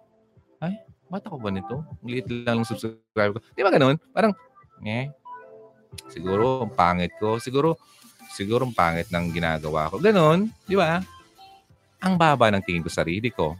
Pero tingnan mo ha, once na ginawa mong tignan ang sarili mo, yung kung anong meron ka at magpasalamat kung anong meron ka, then nakita mo yung mga taong nasa medyo lower sa'yo. Sa buhay na lang, ikaw, may trabaho ka. Tapos tingin mo sa, sa trabaho mo, ay, walang kwentong trabaho to. Diba? Parang, eh, ba yan? Kasi nakita mo yung kabatch mo, ang ganda ng buhay, may kotse na, may business na, ang gandang pamilya, ang, ganda, ang gwapo ng asawa. di ba? Ang ganda ng mga anak. Tapos, ang ganda ng trabaho pa niya. Tapos, tingnan mo sa sarili mo, ay, dito lang ako. Pero, nung high school, mas matalino ako dyan. mga ganun. Ay, talagang mawawala ka. Mawawala ka sa landas mo, di ba? Ma- malulungkot ka lang. Pero tignan mo ha, trabaho. Maraming taong walang trabaho. Ha? Walang makain dahil walang makuwang trabaho. Yun, very, yun palang blessed ka na. Makita mo yung uh, kung gaano ka ka-blessed kung titignan mo yung mga taong mas nakakababa sa iyo. Okay? Yun. Para mas maboost mo pa ang sarili mo nga. Mas maganda nga niyan. Kung anong meron ka, try to give. Okay? Share what you have. Mas mabuboost mo, ay wow, uh, I'm being used by God to bless other people. Ganun. Ang sarap yan paking, ano yon pakiramdam na yon And uh, kumbaga, mas matutulungan mo rin, syempre, yung uh, ibang tao, eh, natutulungan mo rin sarili mo. Diba? Nabuboost mo yung uh, confidence mo. Ayun, lalo na halimbawa, nagiging uh, na, natutulungan mo yung uh, family mo, family members mo, na sa kanilang pag-aaral, di ba? Parang tikin mo, ay, you're being useful sa kanila sa buhay nila. Ganun. Huwag mo nang i-compare ang sarili mo sa iba. Pangit yun. Okay? Now, number four na tayo. Alright. Number four. Eto pa, ang babaeng high quality woman ay hindi yung uh, gusto na lang araw-araw, minuminuto, sigo-segundo, oras-oras. Gusto niya present. Okay? Ang lalaki sa buhay niya. Okay? Naintindihan ng isang high quality woman na kailangan din maging independent ang bawat isa sa isang relationship outside the relationship. Okay? Hindi ibig sabihin na boyfriend mo na siya uh, ay uh, tatalian mo na siya ng parang aso na lagi mo siyang hawak-hawak. O, dito ka lang, dito ka lang. Oo, oo, oo. Di ba? At ganoon din yung lalaki sa iyo. Huwag mong i-allow yan na gawin yan ng lalaki sa iyo. Okay? Na yung, ito pa nga, may, may, may nag-share uh, sa akin. DJ Ron, mahal kaya ako ng lalaki. Pero, hindi ko kasi maisip, sabi niya, kung paano niya ako naloko. Sabi ko, bakit? Eh, araw-araw naman kami uh, naka naka video call. Kahit nga matutulog eh naka-on pa yung camera. Ayan naman ako. Tatawa na naman ako. Okay, naka-on yung camera. 'Di ba? Nakikita na kami, nakikita kami halos. LDR sila. Pero bakit niya ako naloko? 'Di ba? Parang hindi niya maisip daw kung paano siya naloko ng lalaki kasi halos oras, oras, oras sila nagsasama. Paano nang nangyari yun? Ay nako, alam mo ba? hindi mo naman kasi masabi, di ba? Eh, maging yung perspective nyo, ah, pa, pa, pa, patalasin nyo ang iyong uh, you-talk. Okay? Halimbawa ako, kung ako ay magloloko, ganitong gagawin ko, ha? Turuan ko kayo. Oy, LDR tayong dalawa. I love you. Uy, ano, matutulog ka na. Oh, tulog na, tulog na. Kasi may trabaho bukas. Sabi ko, sige, tulog ka na. Uh, kasi pahinga ka na ha. Kasi ano, ayoko naman yung papagod ka. Ano, papangit yan. Hmm, kasi gustong gusto ko pag nagkita tayo, pag umuwi ka na, uh, yun syempre, para mas maganda ka. Ay, nako. Siyempre, bubula-bulayin kita. eh, kasi gustong gusto naman ng babae. Alam mo, babae, eh, babae tuloy, ladies, sinasabi ko sa inyo, kasi itong qualities na to, alam na alam nyo to, what you want to hear. Yan ang gustong gusto nyo. Okay? Uh, doon yung binabase at sinusukat kung gaano ka kamahal ng isang lalaki. Kung ano narinig nyo. Alam nyo ba, ang mga lalaki na manloloko lalo na, alam na alam yan. Okay? Lahat ng gusto mong marinig is sabihin niya yan sa'yo. Okay? O, sige na. Inanto ka na. Yan, lumalaway-laway ka pa. Tapos naka-open yung ano, yung uh, yung camera kasi tingin mo uh, nababantayan mo siya kasi nakikita mo rin ako. Uy, ah, hi. Uy, gising ka pa? Ay, sige lang, basta-basta muna ako dito. Han, okay? Tulog ka na. Uh, tapos, kunya kayari, basta-basta. Tapos, hindi mo alam, tulog ka na, no? hindi mo alam. Tapos may isa pala akong isang account dito, hindi mo alam. okay, basta-basa ako. Eh, tapos na, tulog ka na. Ay, ay, ay, Han. O kaya, kung di ba, check, check, check, check. Ay, Han, ito. Uy, gising pa ako. Mamaya, mamaya, text kita. mamaya, chat tayo. Kasi medyo busy pa ako, may ginagawa pa ako. Eh, yun pala, iniintay ka lang makatulog. Nung sarap na ng tulog mo, hilik-hilik ka na, ay, yung isa naman ang i-entertain ko. Di ba? Pero yung camera, nakatutok pa rin sa akin. Kung nakita kitang kumigising ka, kunya-kunyari. Alam mo ladies, come on! Huwag niyo na masyadong uh, lokohin pang sarili niyo. Maraming paraan. Kung ang lalaki ay magloloko, maraming paraan. Okay? Kahit na hawak mo pa ang uh, kanyang Facebook account, bakit hindi ba siya pwedeng gumawa ng bago na hindi mo alam? Ang bihira. Kaya nga hindi ako ano, hindi ako um, pabor sa mga changing uh, exchange of ano uh, access na yan, no? Kalokohan 'yan. And uh, ikaw mismo, meron kang uh, meron ka ring privacy na kailangan mong uh, Siyempre, buhay mo eh. 'Di ba? Unless, ito siguro, kung talagang uh, kahit nga mag-asawa nga, mayroon pa rin privacy. privacy. Diba? Hindi ibig sabihin na asawa ka na, ipagmamaari ka na niyang totally. diba? uh, well, sabihin natin ganito, o nga, asawa mo na. Siyempre, nagrespetuhan kayo, ginagawa niyo yung tama bilang mag-asawa at ganyan. Pero nandun pa rin dapat yung ano, yung respect. Okay, inirespeto ka pa rin ng lalaki, yung space mo bilang isang tao. Meron ka pa rin space. Okay, hindi ibig sabihin, oh, oh yes, biblically nga, magsasama kayo, you are one. Pero kailangan pa rin magkaroon kayo ng space. Bakit? Kung tatay ka ba, yung lalaki nandun pa sa tabi mo. Di ba? Mga ganun. Eh, mga patawang uh, statement. Pero alam niyo nang sinasabi ko, you need space. Hindi all the time na ang ini-invade niya yung ano mo, yung space mo. Okay? So, ganun din yun. Lalo na sa ano, sa magbo-boyfriend, girlfriend pa lang. Pambihira, inaalaw mo na yung lalaking ginaganyan ka. Ha? Yung lahat na lang eh, control niya. Hindi na yon Okay? So, sabi ko nga ah, kung maglulukot, magluloko yan. Alam nyo lang ha. Sa mga hindi nakakaalam ha. Oh, ulitin ko naman. Oh, paano ko nakayang pagsabay-sabay yung apat? Oh. Na hindi nila alam na apat sila.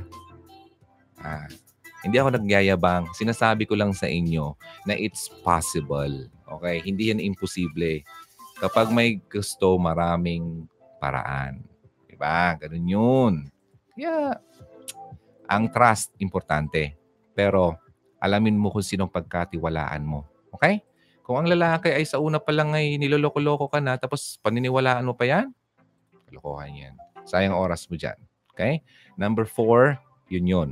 Yung uh, hindi mo iniisip na yung dapat lagi na siyang present sa iyo 24-7. Alam mo yung uh, uh, individual differences nyo. I mean, yung, uh, yung respeto nyo sa privacy nyo outside your relationship. Okay? Yung space. Alright, number five na tayo.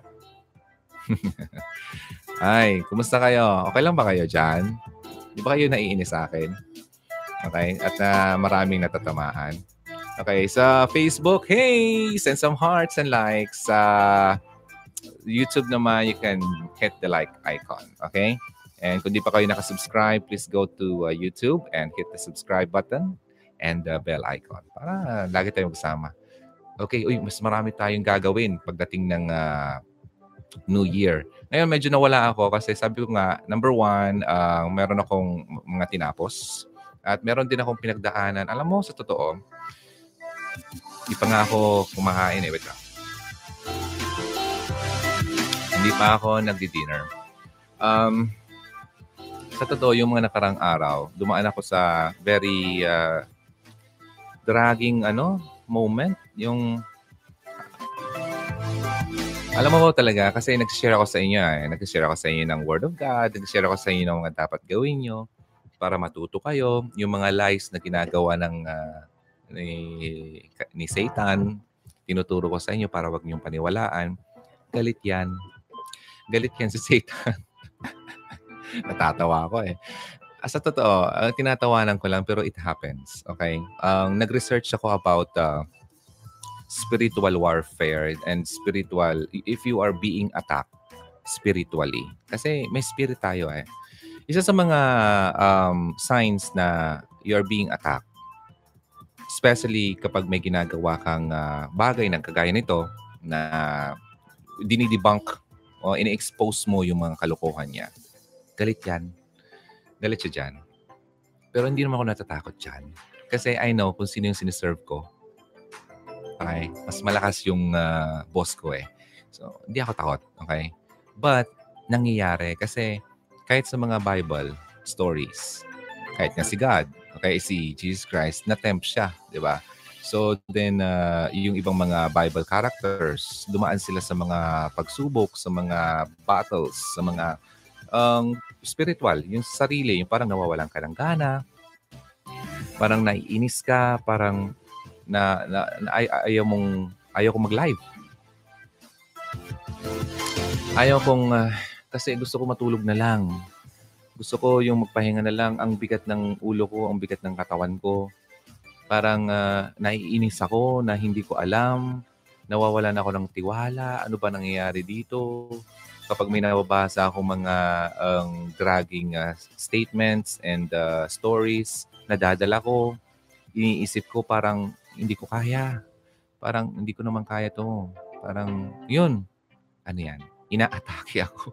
Now, sabi doon, you have to identify muna and acknowledge na ikaw ay you're being attacked. Okay. Kasi kapag hindi mo in-identify yon hindi mo alam. Akala mo masakit lang ulo mo. Akala mo akala mo ano lang, medyo bagot ka lang, ganun. Pero hindi eh.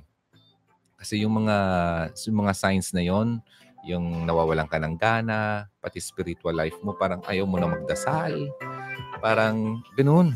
Ay, talaga. It happened. Tumatawa-tawa na nga ako ngayon kasi natutuwa ako kasi nalalagpasan, di ba? Pero nung mga nakaraan, kung mahala tayo, hindi ako nagla-live. Kasi wala, wala, hindi ko alam kung ano sasabihin ko. Wala akong drive. Wala yung, yung ano, natatabunan yung uh, Holy Spirit sa buhay natin. Kapag ganun, inalaw mo yung, ano, yung battle na yun, hinayaan mo siyang manalo sa buhay mo. Ma, ma, ma, ano ka talaga, masisira ka. Kaya maraming tao yung ano, yung nandyan na akala nila wala lang pag-asa sa buhay, hanggat sa kinitil na yung buhay kasi hindi niya alam na merong someone up there na tutulungan ka. Okay? Napapalakasin ka. Pero yun eh, naka-cloud na yung isip. Hindi na inabot ng isip hanggat sa nagpakamatay na. Depression, okay? It happens, okay? And uh, sa totoo, dumaan din ako dyan. Hindi yung nakaraan, pero yung mga nakaraang uh, taon. Itong uh, past five years, bago nyo ako nakilala dito sa Hugot Radio, at uh, bago ako pumasok dito sa larangan na to, dumaan ako sa sobrang tinding depression. yung parang tipong gusto ko nang mamatay. Ayoko na. Ayoko na mabuhay. Wala lang silbi ang buhay ko. Mga ganyan. Uh, paano pa ako nito? Parang, ganun. Paano ako magkasawa? Mga ganyan, mga ganyan mga isip. Ah, mga ganyan, mag-iisa ako buong buhay ko. Mga ganun. Ah, yun. Kaya kapag ganyan, ang madali lang naman gawin yan, uh, magdasal ka. Uh, i-surrender mo yung uh, pain, yung uh, burden sa buhay mo. Kasi sabi ba, di ba, come to me those who are weary, okay, and I will give you rest. Sabi yan sa Bible. Kaya yun lang naman ang gusto ni God. I, i, i, i, up, ano, i-lift up mo yung mga pagsubok na yung mga karamdaman na yan, yung mga masasakit na nararamdaman mo, yung mga physically or emotionally man yan, mentally. Diba? Including your finances nga, sa totoo lang ha. Kung talagang pagkakatiwala mo yan, hindi ka mauubusan. Okay? Hindi ka mawawalan. And uh, speaking of, one time, meron akong video nung nasa SM ako. Sinare ko sa inyo yung uh, about tithing. Na kapag kasi inuutangan mo si God, mas hindi ka tuloy magkakaroon ng uh, very uh, ano magandang uh, financial uh, life. Okay? Kasi yung dapat sa kanya ay inuutang mo pa, hindi mo sa kanya binibigay. Yung tithing is yung yung like 10% of your income, balik mo sa kanya. 90%, alagaan mo yon Sa yun, pero not totally sa iyo. Sa kanya pa rin yun, but you are just the, ano, parang ikaw ng manager ng perang yan. Huwag mong waldasin. Okay? At uh, gamitin mo sa tama. Ayun. But yung 10% niyan, ibalik mo yun sa kanya. Okay? Sabi niya, test me on this. But, eh, testing niyo ako. Sabi ni, ni God. Okay? Kasi kap once na ginawa niyo yan, uh, aapaw. Okay? Hindi ka magkukulang. Mas uh, makuprovide, ipoprovide niya sa iyo yung kailangan mo. Yun, tiwala lang talaga. So yan, sinasabi ko yan sa inyo kasi lahat yan, pinagdaanan ko yan. Noon, hindi ko yung ginagawa. Mo, halimbawa man, hindi ko man na uh, Saan ko, saan ko ibibigay DJ Ron yung pera? Ah, ba, yung 10% ng uh, ah, 1 million ko every month na sinisweldo ko. wow! Wow! Sana nga lang. Okay? So, 10% yon saan ko ibibigay? Sa church? Saan? O pa, ano ba? Nasa yan. Maraming mga uh, non mga non-government uh, organizations na uh, like uh, siyempre yung mga related sa mga uh, biblical uh, works, missionaries, uh, pagmimisyon, yan. So, pwede mong ibigay yan kasi alam mo, maraming taong na nagmimisyon na sobrang kinukulang sa buhay, walang makain, kasi sobrang very strong ang kanilang panata na maipamahagi ang magandang balita sa buong mundo. Yun. So yun, i-share mo yun. Bigay mo yun. O kahit yung basta 10% ha. Mas maganda nga 10%. San ba? Net or gross? Nasa iyo yan bahala ka. Pero mas maganda, doon ka sa ano, doon ka na sa gross. Okay? Gross kasi yung hindi mo pa tinatanggal yung para sa ilaw, para sa ganyan. Okay? So net kasi yung natanggal na lahat. Yan ang pagkakalam ko dyan. So doon sa kabuuan ng pera mo. Kung may 1 million ka monthly, ayun, doon ka kumuha ng 10%. Ah, 1 million. Okay, anyway, so yun, ibabalik mo lang naman yun sa kanya kasi tinitest, I mean, tinitingnan ni God kung gaano ka ka um, uh, ano ba sa Tagalog, yung masunurin sa sinasabi niya. Na kapag sinunod mo yon kasi tiniting, marami kasing tao, ay, pera ko kaya to. Hmm, pinaghirapan ko kaya to. Ang dami kong kinuskus na na inuduro dahil dito. Ah, ganun. Tapos ibibigay ko lang sa kanya, pambihira siya. Okay, One. Okay? Uh, hindi ko naman to, kung if you're not a believer at hindi ka naniniwala nito, then it's up to you. But uh, if you believe in God, okay, and that He is the provider and the giver, then you have to, ano, bring it back. Ibalik mo sa Kanya yung hinihingi yung tithe or 10% of your income. Then the rest, ima-manage mo yun. Hindi ibig sabihin na sa'yo na yun totally. Okay? Ma-manage mo yun kasi blessing yan. Huwag yung kung ano-anong binibili mo, eh, bibili-bili ka ng iPhone, wala ka naman ipon. Ay, nako, daming tinamaan. Okay, so yun. Going back tayo kung ano-anong mga side comments natin. Going back tayo dito. Uh, number five tayo. Okay. Ang high quality na babae ay hindi ka hindi ka nag nafi-feel uh, parang uh, ang anxious kasi palang nag-worry uh, pirong, yung tipong nininervyos ko, worry uh, about uh, makilala yung mga taong uh, importante sa kanya, yung mga friends niya, yung parents niya. Okay? Baga, confident ka nga, di ba? Aware ka na ikaw ay kaya mong dalhin ang sarili mo at makipag-interact sa iba't ibang klasing tao. Okay? Yan ang isa sa mga qualities ng high-quality woman. Okay?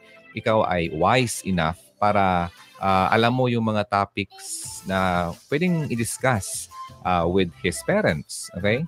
Na ganun. Kumbaga, alam mo, ang kaya mong i-weigh uh, ang mga bagay-bagay. Okay? Hindi yung uh, masyadong uh, palingkera. Okay? uh, alam niyo na yung term na yan, palingkera. Kung ngawa-ngawa-ngawa, eh, hindi iniisip muna kung anong sasabihin. Ayun. So, yun, ang quality. High quality yan. Number six tayo. Alam niya, alam ng babae kung paano alagaan ang kanyang sarili. Okay? Uh, alam niya uh, na ang uh, relationship na yan ay uh, pwede niyang mapagkatiwalaan. Okay? Uh, now, eto pa. Pat, meron kasi nag-message sa akin na alam mo din, Sharon, pinagtsatsagaan ko na lang tong boyfriend ko kasi wala akong choice. Nandito kami sa Manila, hindi ko, wala akong trabaho. Hindi ko alam kung anong gawin. At uh, hindi ko alam kung saan ako pupunta. Walang magpo-provide. Parang ganon. Imagine that. Tinitingnan niya na nakasalalay ang buhay niya doon sa boyfriend niya kung anong ibibigay sa kanya. Kaya pinagtsatsagaan niya kahit na siya ay sinasaktan na ng lalaki, minumura siya, at kung ano-ano pang ginagawa sa kanyang kababuyan. Pinagtsatsagaan niya kasi sa tingin niya, hindi niya kayang mag-isa at nakadepende na lang siya dun sa relationship na nun. Okay? Yung financial support na nakukuha niya. Okay? So, wag, wag ganun. Iisipin mo kung ikaw ay, if you are a quality, high quality woman, isipin mo na in the first place, confident ka, kahit wala siya, you can live alone. Di ba?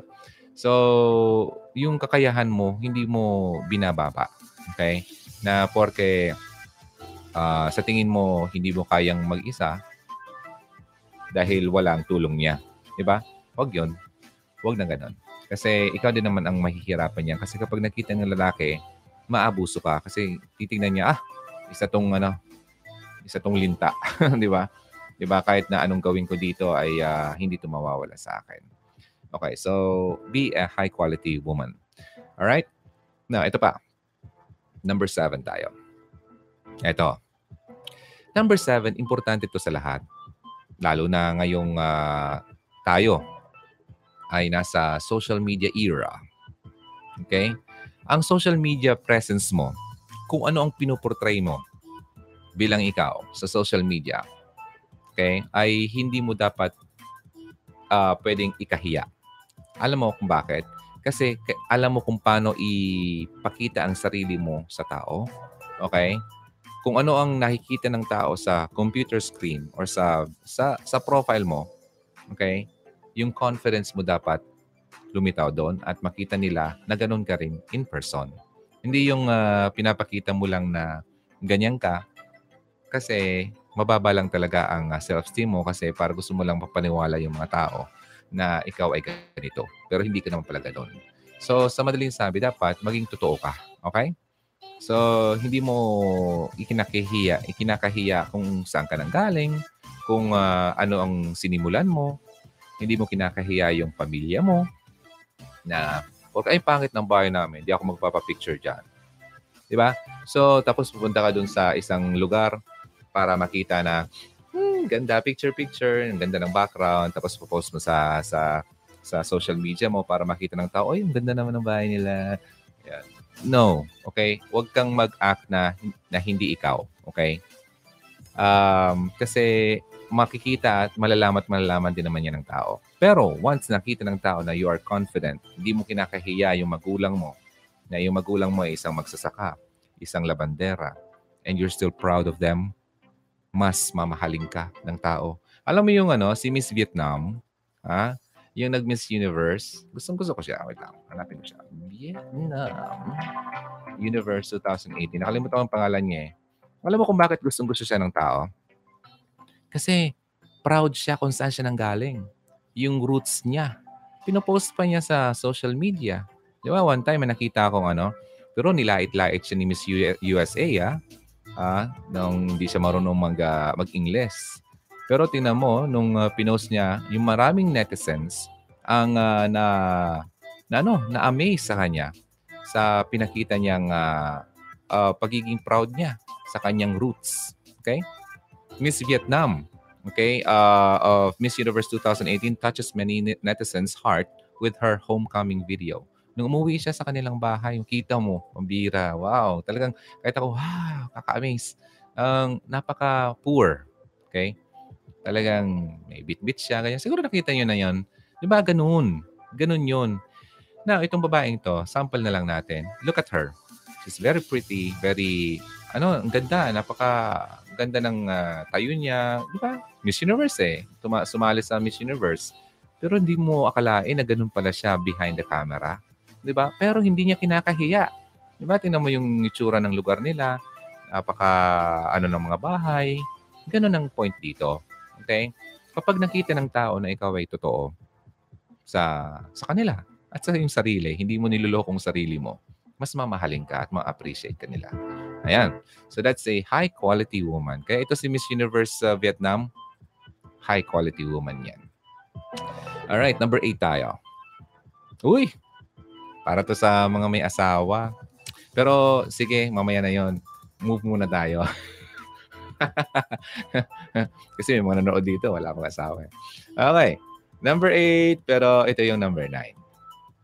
Uh, meron siyang strong opinion, okay, sa mga bawat topic na napag-uusapan, okay?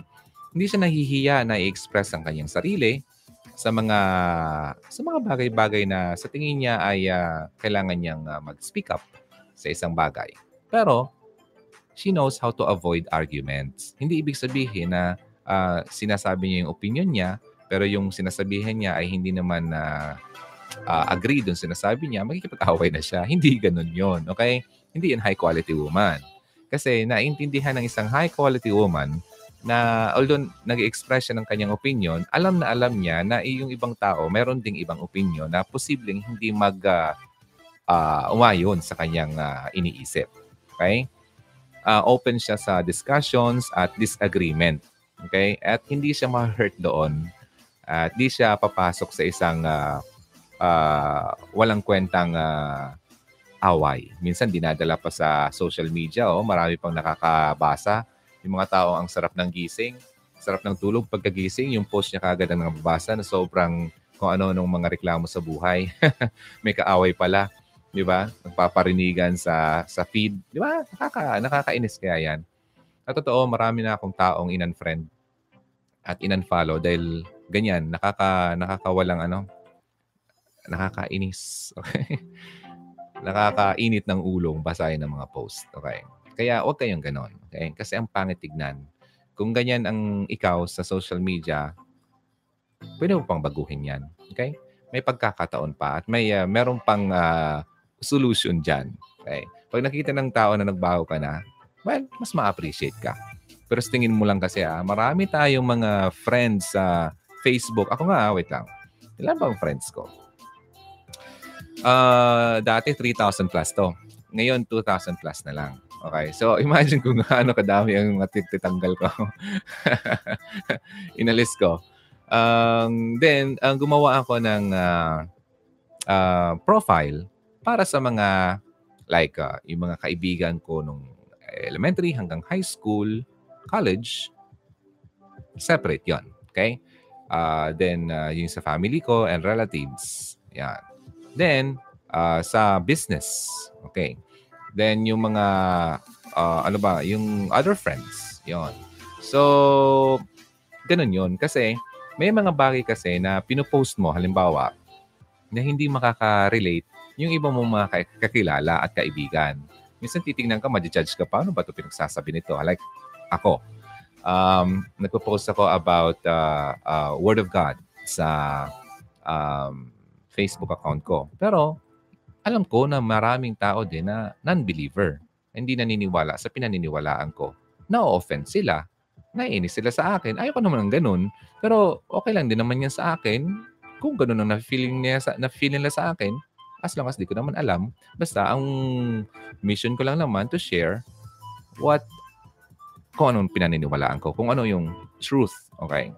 Now, para ma-avoid na yan, at alam ko naman na offensive sa kanila, so ganun, sinusort ko at uh, kinakategorize ko yung mga friends. Di ba? Kasi may mga may kanya-kanya tayong level ng uh, paniniwala sa buhay, sa Diyos, ganyan. Hindi mo man pwede itong i-force sa tao na itong paniniwalaan ko, maniwala ka kasi kung hindi, sa impyerno ka. No, I can't do that. I can just share kasi it's my ano, parang willing willing akong i-share kasi I care, okay? But kung tanggapin mo man yan sa hindi, it's still okay sa akin. Uh, kasi marami, may pagkakataon naman na darating sa buhay mo na kung talagang babaguhin ka ni God. Darating at darating yan sa buhay mo. Hindi ko pwedeng ipilit yan sa iyo. Kasi meron akong friend nga na mga friends, lalaki din, na uh, may mga belief nila ay very uh, out of this world. Yeah. Mga worldly, mga mga modern beliefs. Uh, ganun. Tapos pag nag-usap kami, tapos pag may problema sila, iba ang uh, atake nila sa problema nila, sa buhay nila. Uh, ako naman, kung kailangan nila ng uh, uh, advice sa akin, saka ako magsasalita. Okay? Kung hihingi nila sa akin. Pero hindi ko fino-force yun sa kanila kasi ayaw ko ng gano'n. Okay? Kahit nga si, ano eh, si Christ, uh, sabi niya, only my sheep can hear my voice. Ah, ang ganda yun. Only, uh, yung mga, alam mo kasi ang shepherd, okay? Um, halimbawa, ako pastor. Pastor, ah, pastol ng mga sheep. Hindi yung pastor na nagtuturo ng Word of God. Um, ang pastor, uh, shepherd. shepherd pala. Okay. Um, kilala, kilala ng uh, kanyang mga sheep. Okay? Gets niyo ako? Wait lang. Nawawala ako eh. Nawala yung ano kasi, yung uh, hinahanap kong uh, verse. Okay, ang uh, sheep, kilala nila ang, uh, nare-recognize nila ang voice ng uh, kanilang owner. Okay? Yung kanilang nagpapastol. Okay? Ngayon, parang ano yon yun ang sinabi ni uh, Christ na kung, kung tayo daw ay kanyang sheep, maririnig mo ang kanyang voice. Okay? Maintindihan mo siya, i-accept mo siya, at susundin mo siya. Ganun ang uh, ano, uh, sheep sa kanyang shepherd. Kapag tumawag yung shepherd niya, okay, at narinig ng mga sheeps, aba, sunudan niya, labasan niya, ano yun, sunod, sunod, sunod Di ba? Minsan nga, uh, whistle lang. Ba? Kung ano-ano pang sinas... Uh, tunog ng kanyang bibig, narinig ng mga sheep, sinusunod siya. Ganon din naman ang sinabi ni Christ doon. Okay? Kasi kung hindi ka pa talaga sheep niya, you will not uh, hear His voice. My sheep can hear my voice. Hanapin ko lang kasi gusto ko itong i-share sa inyo. John 10 verses 27 to 28. Okay? Uh, itong mga sinasabi ko sa inyo, ano to, ah, mga nababasa ko to. Okay, John 10, verse 27 to 28. My sheep hear my voice and I know them. Kilala, kilala niya tayo. And they follow me. Sinusunod siya. And I give unto them eternal life, and they shall never perish. Neither shall any man pluck them out of my hand. So, hindi ka mawawala sa kanyang kamay kapag ikaw ay sumunod sa kanya. If, kung ikaw ay kanyang tupa. Okay? So, ganun yon. So, may mga times, may mga panahon, ako hindi ako naging tupa niya noon. Kaya, I, hindi, ko, hindi ko narinig ang kanyang salita. Hindi ko narinig ang kanyang sinasabi, ang gusto niya sa buhay ko, ang dapat kong sundin. Kasi hindi ako tupa niya. Ganon din naman yon sa tingin ko sa mga kaibigan ko na hindi pa talaga totally naintindihan yung mga ganyang mga salita, mga ganyang sharing. So, kailangan mo talagang um, titignan din. Okay? Para hindi ka naman maka-offend at hindi ka naman magmukhang bossy. 'Di ba? Na magmukhang uh, very uh, ano ba to? Napakasanto naman ito. Kala niya siya lang yung magaling, siya lang yung uh, matino, mga ganyan. Yan, lagi kong sinasabi, hindi ah. Kung alam niyo lang ang mga pinagdaanan ko nung nakaraan, mga nakaraang taon, mga nakaraan sa buhay ko, baka magugulat kayo. Okay, so going back, asa na ba tayo? Uh, ha, so number 10. Okay? Um, okay. Di ba, syempre, hindi ka naman uh, lahat ng oras ay uh, paniniwalaan ng tao kapag uh, nag-voice out ka ng kanyang opinion, ng opinion mo. Just in case man na nagkaroon ka ng fight or ar- argument, okay? Um, hindi ni niya ng high quality woman na sasabihin na, ay nako, lalo na sa mga mag-boyfriend, girlfriend, nag-argument kayo, no? Tapos sasabihin ng babae, ay nako, mga lalaki, pare-parehas na lang. Aba nilahat mo. Wag naman. Wag mong lahatin. Ba? Ay, nako, lahat ng lalaki. Ay, hindi niya, hindi niya talaga kami maintindihan. Mga ganyan, mga stereotyping, di ba? Hindi ganun ang high quality woman. Okay? Kasi ang high quality woman, na-realize niya na in every situation, may kanya-kanya at uh, iba, iba't ibang uh, ano yan, ang discussion. Okay? Topic. Okay? Uh, dahilan ng pag-aaway, ng argument. Okay? So, wag mong i-generalize ang lahat ng uh, nakakausap mo. Okay, lalo na kung sa boyfriend mo, sabihin mo, ay, lahat ng lalaki ganyan. Wag.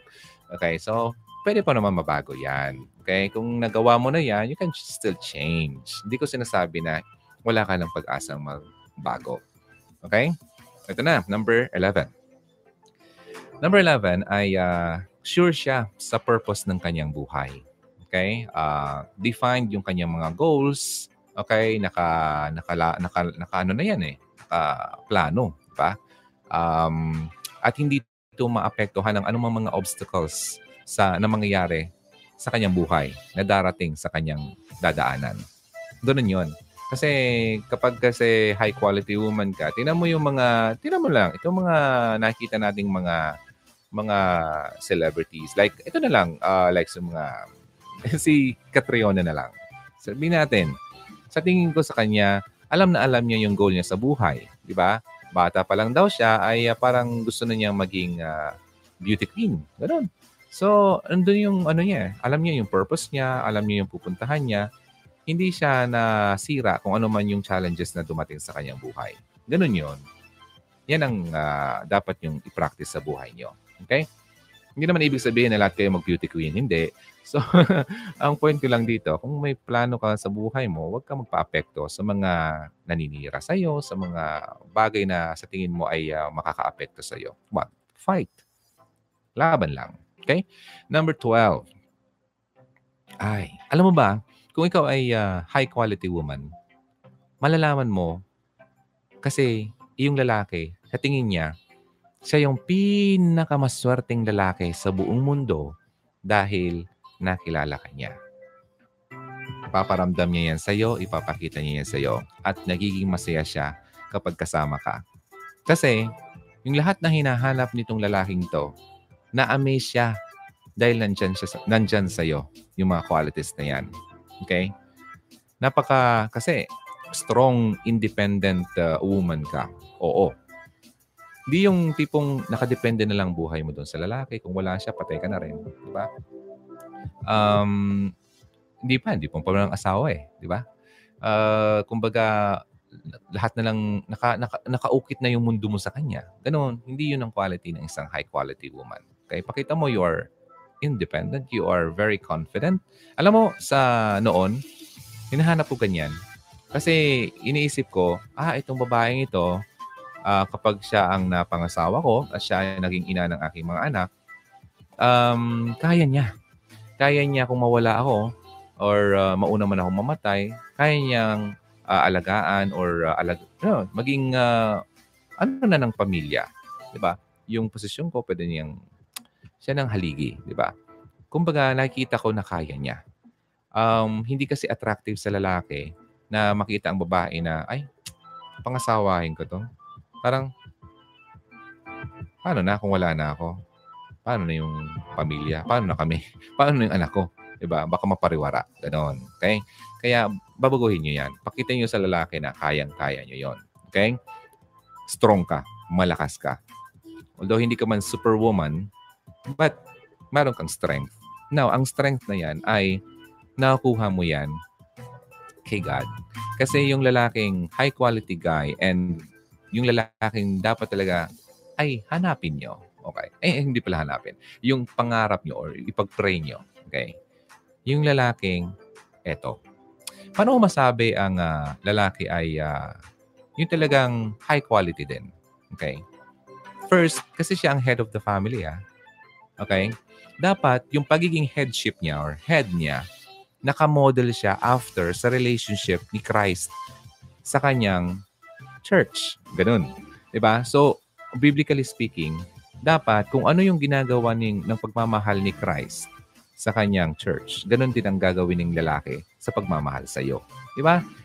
Naka-grounded ang pagmamahal na yan sa turo ng ni God. Okay? Kung ano yung tamang turo ni God sa pagmamahalan, doon naka-grounded, grounded, rooted ang kanyang paniniwala. Okay?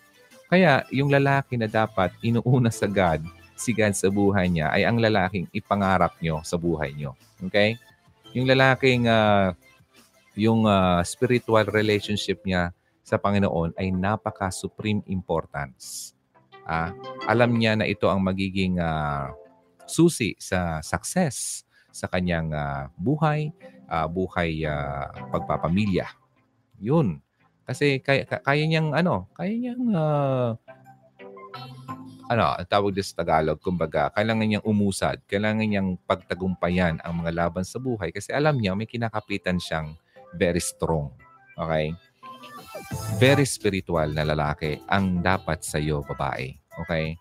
Ang lalaki na hindi spiritual, ang lalaking walang Diyos sa buhay, yung walang takot sa Diyos, ang lalaking niloloko ka. Ang lalaking sinasaktan ka. Ang lalaking minumura ka. Ang lalaking gusto na lang puro katawan mo lang ang ibigay mo sa kanya. Hindi yan ang lalaking design ni God para sa iyo. Okay? Kaya kung nandiyan ka sa sitwasyon na yan, pagdasal mo na makakawala ka na dyan. Okay? And uh, tulungan mo rin ang sarili mo. Okay? Siyempre, unahin mo yung strength na kailangan mo na ibigay sa iyo ni God para mapagtagumpayan mo ang challenges na yan. Okay? Ang tiwala mo, hindi sarili mo ha. Tiwala mo, ibigay mo sa Kanya. Kasi kapag ang tiwala mo, ibinigay mo lang sa sarili mo, hindi ka mananalo sa ganyang klaseng tao. Okay? Hindi kanyang bibitawan. Okay? Pero once na nagkaroon ka na ng uh, wisdom, yung lakas ng loob na piliin ang tama, magiging madali na lang yan sa'yo. Mag-umpisa ka sa isang dasal. Oh, Lord, sorry. Mali Mali yung mga ginagawa ko. Mali yung mga desisyon ko. Patawarin mo ako. Tulungan mo ako, Lord. Nandito ako ngayon, sitwasyon ko ngayon. Sama-sama ng kapartner ko. Ang asawa ko, niloloko ako. Pag asawa na, huwag ka nang mangarap na hiwalayan mo siya, please. Kasi ikaw din naman magkakasala. Okay? Pagdasal mo yung asawa mo. Okay? Na kung sinasaktan ka ng asawa mo, mag, maglayo-layo ka na muna. Okay? Kasi para iprotektahan mo yung sarili mo for further ano, harm sa sarili mo, baka mapatay ka niyan eh. 'Di ba?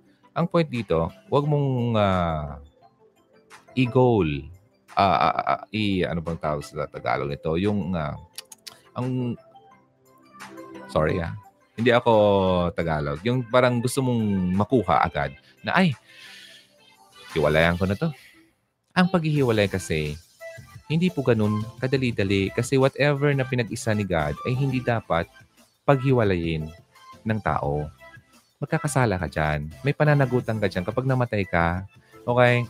Ngayon, ang gagawin mo lang pag may asawa ka na, ganyang asawa mo, walang kwenta, pagdasal mo. Kaya nga lagi kong sinasabi, manood kayo nung video ko, ay video ko, na pinost ko na war room doon sa ano sa Facebook. Okay? Maganda yun. May makuha kayong ideya doon kung paano dapat gawin nyo sa asawa niyong nagloloko. Okay? Ngayon, kung sa mga mag-boyfriend, girlfriend pa lang, masasabi ko dyan, kung ganyan na siya, yes, pagdasal mo, yes, of course. But it's still best na hiwalayan mo na yan. Okay?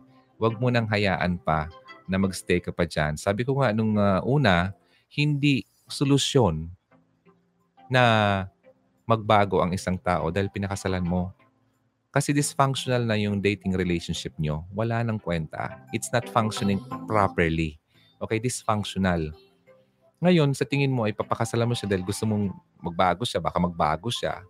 Hindi po totoo yan. Kasi pag nangyari yan, masisemento ka lang sa walang kwentang pagsasama. Okay? Agapan mo na yan. Kaya nga, sabi nga doon sa, sa verse na lagi kong iniisip, hindi naman masama na humangad na mag-asawa ka. Hindi yan kasalanan. Pero asahan mo na dadaan ka talaga sa paghihirap sa buhay ng may asawa. Okay? Uh, wait lang. Hanapin ko to. Kasi eh, mas maganda yun na uh, galing mismo sa kanila ang sa Bible yung practical uh, advice na babasa. Okay, so mas maganda daw mag-remain single ka kasi mas madidevote mo yung sarili mo sa Panginoon, okay, kay God, yung purity of being single. Okay? Nandun pa rin kasi yun eh. Ngayon, kasi lahat tayo, ang agenda, agenda, ang goal natin sa buhay, hindi naman talaga yung magkaroon ng, yun, asawa. Di ba? Kasi ang goal nating lahat, may asawa ka man sa wala, is to glorify God. Okay? Dapat, pumasok ka man sa pag-aasawa, still dapat parehas kayong dalawa na glorify nyo, na lulugudan, nasisiyahan si God sa inyong dalawa. Ginagawa nyo yung mga commandments na gusto niya para sa inyong mag-asawa. Okay? Nagiging sentro pa rin siya ng buhay nyo. Hindi yung nagiging idol mo na yung asawa mo at nawawala na si God sa buhay nyo. Hindi na yon ang gusto ni God. Okay? Hindi kayo mabibless niyan. Ngayon, kung wala kang asawa, di ba, if you remain single, mas matutuunan mong pansin yung uh, pinaka-goal mo sa buhay. Okay? Yung na-devote mo yung buhay mo to please God. Ganun yun. Alam mo kasi, sa tingin nyo lang kasi ang hirap. Kasi ang tingin natin, hindi tayo mamamatay. Okay? Lahat tayo mamamatay ito, temporary life lang to. Hindi ito yung uh, buhay natin na ito na yun talaga hanggang sa for eternity. Hindi. Pag namatay ka, isipin mo, anytime mangyayari yan, are you ready? Diba? Do you think na kapag uh, kapag namatay ka na ngayon at uh, i-judge ka na ni God, saan ka pupunta? Ah, tinanong ka niya, ito ba, nagawa mo ba to? Yung mga commandments na sinasabi niya, ah, I'm, I'm talking sa mga believer, ha? Hindi mo talaga dapat tanggalin sa isip mo na yun ang pinaka-goal talaga natin. Hindi yung pagkakaroon ng special someone na magpapatibok-tibok ng aking puso. Ganon, hindi yon Na malungkot ako dahil malayo sa Pasko. Hanap-hanap kita, bakit ka nagtatampo? Nilisan ako. Hindi ganun yun. Okay? Hindi ganun yun. Hindi ganun ang essence. Hindi ganun ang dahilan kung bakit tayo nag-celebrate ng Christmas. Hmm? Kasi, eto na. Actually, itong si-share ko sana to sa, sa next video pa to eh. Pero, since nandito naman kayo, at baka di na tayo magkita-kita, sabi ko nga, we'll never know. I might, di ko alam, baka, di ba? Di natin alam. Baka bukas wala na ako dito. At least nasabi ko na sa inyo. Okay, ito. And I'm not afraid to die. Okay, ito the reason why we are celebrating Christmas is nandito. Nagkaroon tayo ng Savior. Okay? Lahat tayo ay nangangailangan ng tagapagligtas kasi tayong mga tao ay nagkasala. Alam mo, mahirap man pakinggan to at maraming naga uh, naga ay kalokohan yan. Okay. Pero totoo po to. Okay?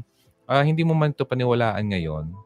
Hope hopefully someday at uh, ma-realize mo to bago ka pa mamatay. Kasi once na namatay ka na, it's huli na ang lahat na magsisi ka. Okay? Ngayon pa lang, dapat alam mo na kung bakit meron kang Savior. Okay? Si Christ kasi, siya na yung naging uh, uh, alay, lamb. Siya na yung uh, nag, uh, namatay para sa atin. Alam niyo yan. Ba, ever since na bata pa tayo, narinig mo na yan sa simbahan. Pero parang dumadaan lang sa tenga natin, lumalabas sa kanan, ganon. Wala, hindi natin na sa buhay. Pero yun ang pinaka-importante doon. Bakit kailangan mo ng Savior? Kasi hindi mo, um, hindi, walang capability ang tao na mag-save ng kanyang sarili once namatay ka. Kasi makasalanan tayo. Okay? Okay? Uh, for the wages of sin is death. Mamamatay at mamamatay ka. Mamamatay tayo. Kasi makasalanan tayo. Now, Why? The reason why nandyan si Christ, kasi siya na yung umako, o siya na yung namatay para sa atin, and then it is finished. Sabi niya, tapos na. It is finished. Once, nung sinabi niya yung it is finished, tapos na, bayad ka na. Wala ka nang dapat bayaran pa. Laya ka na. Kung ikaw ay bibistehan ng, ano, ng, uh, ng judge, okay, ikaw, makasalanan ka, dapat sa impyerno ka. Wala ka nang magagawa, di ba? Pero pumasok si Christ. Hindi, ako na. Ako na para sa Kanya. Oh, nakalaya ka dahil sa kanya. Yun ang yun ang dahilan doon. Okay? Now, kailangan mong isabuhay yan. Kailangan mong siya dapat ang ano, ang mag-rule ng ano mo, buhay mo kasi ang um, sabi ko he is the way. I am the way, the truth and the life. Gusto mo punta kay Father, kailangan mo dumaan kay Christ. It's in the Bible. Now, if you are non-Christian and uh, hindi naman to ang tinuturo sa inyo, I do pray na mapaintindi to sa inyo ng Holy Spirit. Kasi hindi ko naman to kaya na ipaintindi to sa inyo. Sabi ko nga, I'm not forcing this. No. It's just a message. I am just a messenger. I am not the message. The message ang pinaka-importante na pumasok sa puso nyo. Okay? Now, kung yung messenger hindi nyo pakinggan, at least somehow yung message na punta sa inyo. Okay? So, yun yun. Now, kapag namatay ka na, then you are ano, free from ano, eternal fire. Di ba? Sino bang gusto? Ng uh, pag namatay ka, eh, nasa impyerno ka. Diba? Sobrang pagmamahal ni God, gumawa siya ng way para ma-save tayo. Kasi kung hindi na tayo mahal, hinayaan na lang niya tayo na pag namatay, diretso ka dun sa hell. Ganun yun. Kaya yan ang uh, reason why we should celebrate Pasko. Okay? Ma- maniwala ka at ma- ma- magsaya ka kahit wala kang boyfriend or asawa or ano pa man sa buhay, wala kang pera magsaya ka pa rin kasi yun ang e-, essence nun. Okay? Kung bakit tayo nagsiselebrate niyan. Kaya kung malungkot ka man ngayon, nafe-feel mo dahil incomplete ka, no. You are not incomplete. Okay? You are complete kapag kasama mo si God. Okay? And He will uh, be the one to complete you. Hindi yung boyfriend mo. Okay? Yung boyfriend mong uh, puro lang sex ang hanap sa'yo. Okay? Sobrang harsh ang mga, uh, mga salita ko sa inyo, pero para din naman yan sa inyo. Okay? Kasi ayoko naman yung uh, iyak-iyak kayo eh, Paskong Pasko, iyak-iyak kayo dahil sa walang kwentang lalaking yan. Okay? Or walang kwentang babaeng yan. May mga lalaki din nanonood dito. Okay? Ako, na, naalala ko nga kahapon, sa totoo, um, itong nakaraang taon, December din yon uh, yun din ng isang taon na pala. Isang taon na palang uh, ano, ginangyari to na I decided to let go. Okay. Kasi wala din naman nangyayari. Hindi naman ako galit doon sa taong yon kasi minahal ko din naman siya. Hindi ako galit. Uh, pag nakita ko nga siya, well, I admit na syempre, special pa rin naman yung uh, mga memories. Pero hanggang doon naman lang yon. I remember the girl, but I don't remember the feelings anymore. Naks, kanta yun ah. Okay. Eh, ganun yon. You have to forgive and forget. Sabi ko nga, kapag hindi ka nagpatawad, talagang hindi ka magiging masaya kasi yung sarili mo kinukulong mo sa ka ka lungkutan ng hindi pagpapatawad. Pero nung once na nagpatawad na ako, naging masaya ako. Kasi na-free ko yung sarili ko. Ah, okay. Nasaktan ako, then it's okay. Patawaran mo yung tao kahit na hindi man siya humingi ng tawad sa'yo. Okay? Ganun yun huwag mong hayaan na um, maging uh, prisoner ka ng uh, hatred sa buhay mo dahil hindi ka pa nagpapatawad. Try mo, magpatawad ka at makikita mo ng gaan ng buhay. Okay. So yun, yun ang muna ang uh, ating uh, pag-usapan tonight. Alam ko naman marami sa inyo ay uh, yung iba nga sa tingin ko antok na at uh, sa sa Facebook medyo uh, yung iba ay uh, nagpahinga na pero dito sa YouTube, hey, hello, dami nyo. Maraming salamat. Hindi ko man kayo nabati lahat-lahat at uh, alam ko na, alam niyo na kung sino kayo ha. Pasensya na. Wait lang, meron dito medyo mahabang uh, message. Kami po ng boyfriend ko, si Dan, uy, pinangalanan. Uh, LDR, we're both here sa Riyadh but never got a chance to see each other and be with each other often. But we truly trust each other. Wow. Hmm. Our communication is very open. Uh, wala po kaming tinatago sa isa't isa. Isang bagay lang po ang hindi kami connected. Hmm, ano kaya yon? Wait lang, double check. Uh, hindi po kami friends sa Facebook. Ahay, eto na naman tayo. Hindi yung sinasabi ko kanina. Okay, we believe that we still need our own and personal privacy. Okay, that's good. At least uh, naintindihan niyo yan. At di rin po namin na pag-uusapan ng tungkol sa sex. Wow, very, very amazing. Okay, kakaiba to. Kahit anong bagay po na pag-usapan namin pero hindi po mapasok sa o humahaging sa isipan namin ang pag-uusapan ang bagay na yon. And I'm very thankful kasi he respects me that much. At the same time, I give him the respect that he needs. Wow! Congratulations, Rowie. Maraming salamat sa pag-share niya. Nakakatuwa. Sana ganun din sa inyo, ha? Um, ito tatandaan nyo, ladies, ha? Kapag ang lalaki na nakipag-usap sa inyo at uh, nilalandi-landi ka, lalo kapag mga dumidilim na ang gabi, at uh, kung ano-ano nang pinag-uusapan sa inyo at uh, huwag niyong pagbigyan. Kasi, nako, hindi naman talaga mahal yan eh. Hindi naman talaga pagmamahal yan. Kalandian yan, kalaswaan yan, okay? It's not love, it's lust. Uh, gawa yan ng, ano, ng uh, kadimonyohan sa buhay niya. Kaya kung ganyan ang lalaki sa buhay mo ngayon, mag-isip-isip ka na, ha? Hindi yan talaga ang dapat sa'yo. Kasi masyado siyang hot. masyadong hot, mainit sa sa masamang uh, ano uh, paraan. Okay? Yung iba hindi ko na babasahin na lamig ng boses. Ay, hindi naman. Malamig lang kasi dahil sa aircon. Maraming salamat sa inyo. Okay, wait lang. Double check ko lang kung baka may mga sharing dito. Yung mga greetings sa pasensya na, hindi ko na mababasa. Alam niyo na, uh, yung pinakauna dito, sino dito? Si Josie and the rest, yung mga hugs uh, Philippines, Kuwait, Riyadh. Hugs, Philippines, Kuwait, Riyadh, and Hong Kong. Okay, so apat yon. Then yung iba di ko pa nagagawan. And sabi ko nga, nagka-problema yung uh, uh, account ko. So pagpasensyahan nyo na. Ngayon, kung nandyan kayo at di ako nakaka-join, pasensya na rin po. At uh, at least nandito pa rin naman ako. Kaya nagka-live pa naman sa inyo. Uh, anything na gusto nyong i-share, you can just send your uh, message sa Facebook Okay, sa Hugot Radio. Tingnan ko dito sa YouTube. Wow, alam mo natutuwa ako kasi first time kong gawin to. Kaya pala, oh. Kaya pala mag-live ng sabay ng uh, YouTube at uh, Facebook. Wow naman. Iyon naman. Okay, Merry Christmas sa inyong lahat, ah, sa mga nanonood ngayon. Ikaw, kung nasan ka man, tama na. Huwag ka nang umiyak. Okay? Uh, mahal na mahal ka ni God. Okay? Someone loves you so much. Yung totoong love, ha? True love. Hindi yung uh, ginagamit ka lang na tao.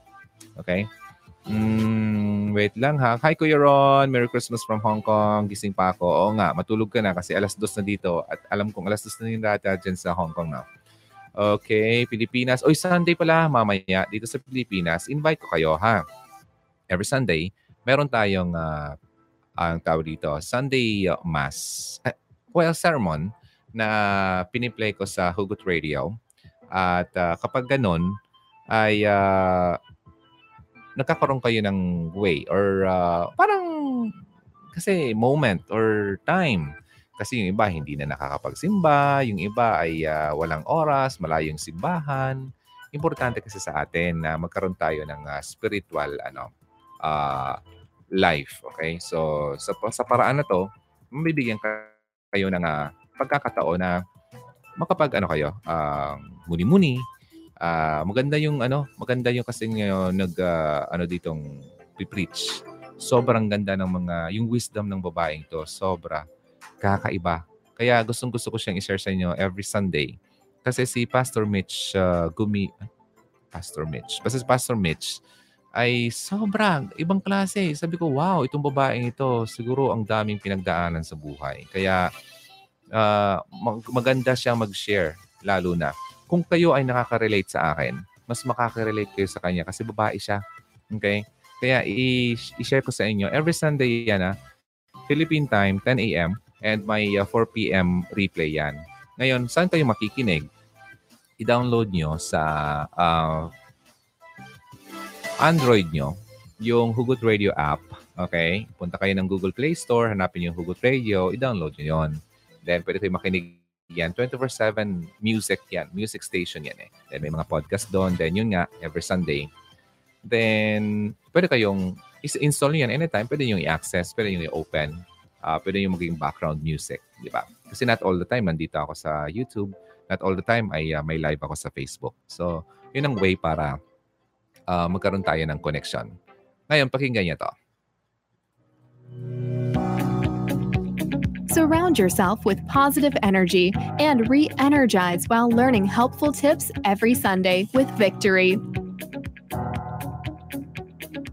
Hugo Radio, in partnership with Victory Legaspi, will play the recent sermon series for you to get inspired. You can now hear the Word of God preached every Sunday at 10 a.m., with replay at 4 p.m. Philippine time. The sermon is mostly in Filipino, our mission is to reach those individuals who need to come into a personal relationship with Jesus Christ and to keep our Christian brothers and sisters around the world encouraged, strengthened, and focused on their daily walk with God. You can also download the podcast at soundcloud.com forward slash victory legaspi podcast. Thank you, and we'll be waiting for you on Sunday.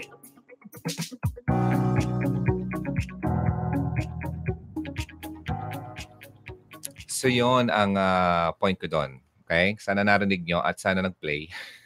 narinig nyo ba? I think so, no?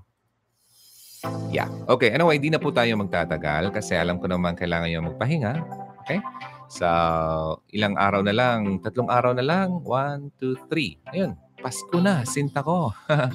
sana yung uh, uh, Pasko nyo ay masaya. Hindi na yung uh, napu- nababalutan ng uh, uh, kalungkutan. Kasi may mga naisip kayong mga uh, bagay na wala kayo, uh, hindi kayo nakapagpadala ng pera, mga ganun mga bagay. Financial problems, um, heart problems, di ba?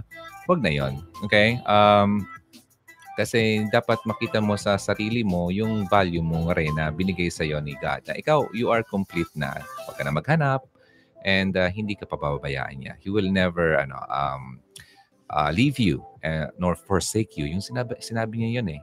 So, pag, pag ginawa mo yan, mag-pray ka, Lord, ito problema ko. Sabi ko nga, lagi mo siyang kausapin sa lahat ng oras. Pag may problema ka, wala kang makausap, nasa abroad ka. Diba? laging uh, walang internet sa bahay niyo, hindi mo makausap yung pamilya mo, andyan si God, di ba? You can talk to Him anytime. Okay, anytime. Okay, kahit, kahit ka nasa CR or anong ginagawa mo man, nagluluto ka, andyan pa rin siya sa buhay mo. Okay? Lagi mo siyang iunahin at hindi kanya pababayaan. Yan ang lagi kong uh, sinishare sa inyo kasi ang um, although paulit-ulit man ako, nakakaturete na, nakakakulili na sa tenga, ang gusto ko sing uh, ulitin yan dahil yan ang napapractice ko at napapatunayan ko na hindi lang siya talaga kwento-kwento. Ito po ay totoo. Okay? At uh, once na ginawa niyo rin sa sarili niyo yan, maintindihan niyo ang sinasabi ko. May nag-message sa akin, Ken Rogers. DJ Ron, tuwang-tuwa talaga ako dahil sa tagal ko mo namang tumingin sa YouTube. Ngayon ko lang kita nakita. Wow! At message agad ako, ha ha ha, Merry Christmas. Ah, that's great. Kenna Rogers, ah. Imagine that. Nagtatagalog si Kenna Rogers. Thank you. Okay, wait lang. Um, sige nga, bigyan ko ng uh, time dito yung mga yung mga mga dito. Kasi uh, ang uh, sayang naman, di ba? You spent uh, uh, time para mag-message. Mm, si Annalie, hi. Si Kato, uh, wherever you are. Okay, sa, sa Tokyo, Japan pala siya. Si Hailey. Mm-hmm. Hailey Yu, tama po di Sharon. Kaya po mahirap magkatagpo ng matinong lalaki now kasi karamihan po talaga eh daming reserva pala. okay. And uh, just be yourself. Uh, sabi ni uh, G- Giselle Sambrano. Um, bakit nawala ang sound sa live? Are you sure? Really? Okay, baka kanina pa to. Okay, um, And dito tayo sa YouTube. Aha! Merry Christmas! Si Janet Bascon, uh, Bascanon. Uh, Teresa, good morning. Uy, good morning na nga talaga. Alright. And let me see dito. Yung iba lang.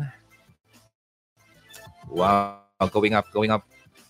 Welcome. Iyo naman. Sabi ni Brenda Pedraza. Oh, okay. Lean. Rosa Milano, if you're still here, thank you for joining. Si Mayora 29. Uh, Nori Omar. Wait lang, tanggalan ko muna to. Okay, si Yori Omar, si Evelyn Garcia wishing you happy Christmas and Merry uh, Happy New Year. Wow, happy. Nasa London pala siya. Kayo din, ha? Likewise. Ayan si Kathy David, uh, Rona Lopez, Abrera, Yvonne, Merry Christmas sa iyo. Sa Malta naman siya. Si Tayam Talambo. Uh, hello, DJ Ron. Uh, hindi ko mababasa yung pangalan nito. Si Orb. Hi, Merry Christmas. Si Rosa Milano listening from Jordan. Uh, Dol uh, Sancho, hello, happy makapasok ako sa live mo watching from KSA.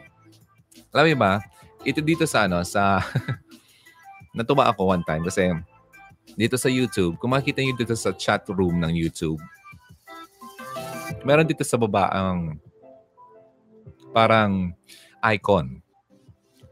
Yung icon na parang S, ganyan. Uh, when you click on that, it's a super chat ang tawag dyan. Super chat. So, kapag ginamit mo ang super chat, okay, i-highlight niya ang iyong message with a uh, certain amount. Okay, uh, anything, any amount that you uh, can uh, share, like, uh, depende kung anong pinakamababang amount. Then, once na na-highlight yan, then yung amount na sinend mo, it will be uh, sent to this channel And asahan nyo, makakatulong talaga yan sa channel na to. Um, kasi marami din naman na mga kailangang maintenance na gagawin dito. Like sabi ko nga last time, yung uh, internet connection, yung kuryente natin, mga ganon. So makakatulong talaga yan. So if you want to help the channel uh, para mas mag-progress siya, that's uh, a way to help the channel. Okay? Sa babayan dito sa YouTube. Okay, and also, mm, one way to help the channel is to keep watching the video sa YouTube. Okay, the reason why, kasi sa YouTube kasi, uh, kung bakit nasabi kong natutulungan nyo yung creator, kasi once na mag-click kayo ng video, di ba may advertisement? Okay, may nagpe-play doon, watch the watch the ads. Okay, if uh, kung pwede, wag niyo i-skip. Okay, then uh, part of it, very small amount okay, napupunta sa channel. Okay? Sana nga lang, ano, lahat ng amount napunta. So, pero hindi. Ganun talaga yun. Ah. Kasi uh, we're using this platform for free. Wala naman tayong magagawa kung ilang certain, ilang amount lang ang ibibigay sa atin ni YouTube. Pero maliit lang po yun. Kumbaga sa sa atin ay eh, parang barya-barya lang ang kung sasabihin, kung tatawagin. Okay? So, isa yan sa mga ways na kung paano ka makatulong sa channel na sinusundan mo like this Hugot Radio.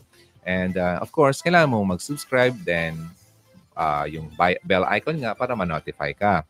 Ayun, kasi every time na may bago, pwede kang uh, ma-notify agad. So, yung mga nasa Facebook, please, kung wala pa po kayo dito sa YouTube, punta kayo ng YouTube, subscribe kayo. Okay? Then please share.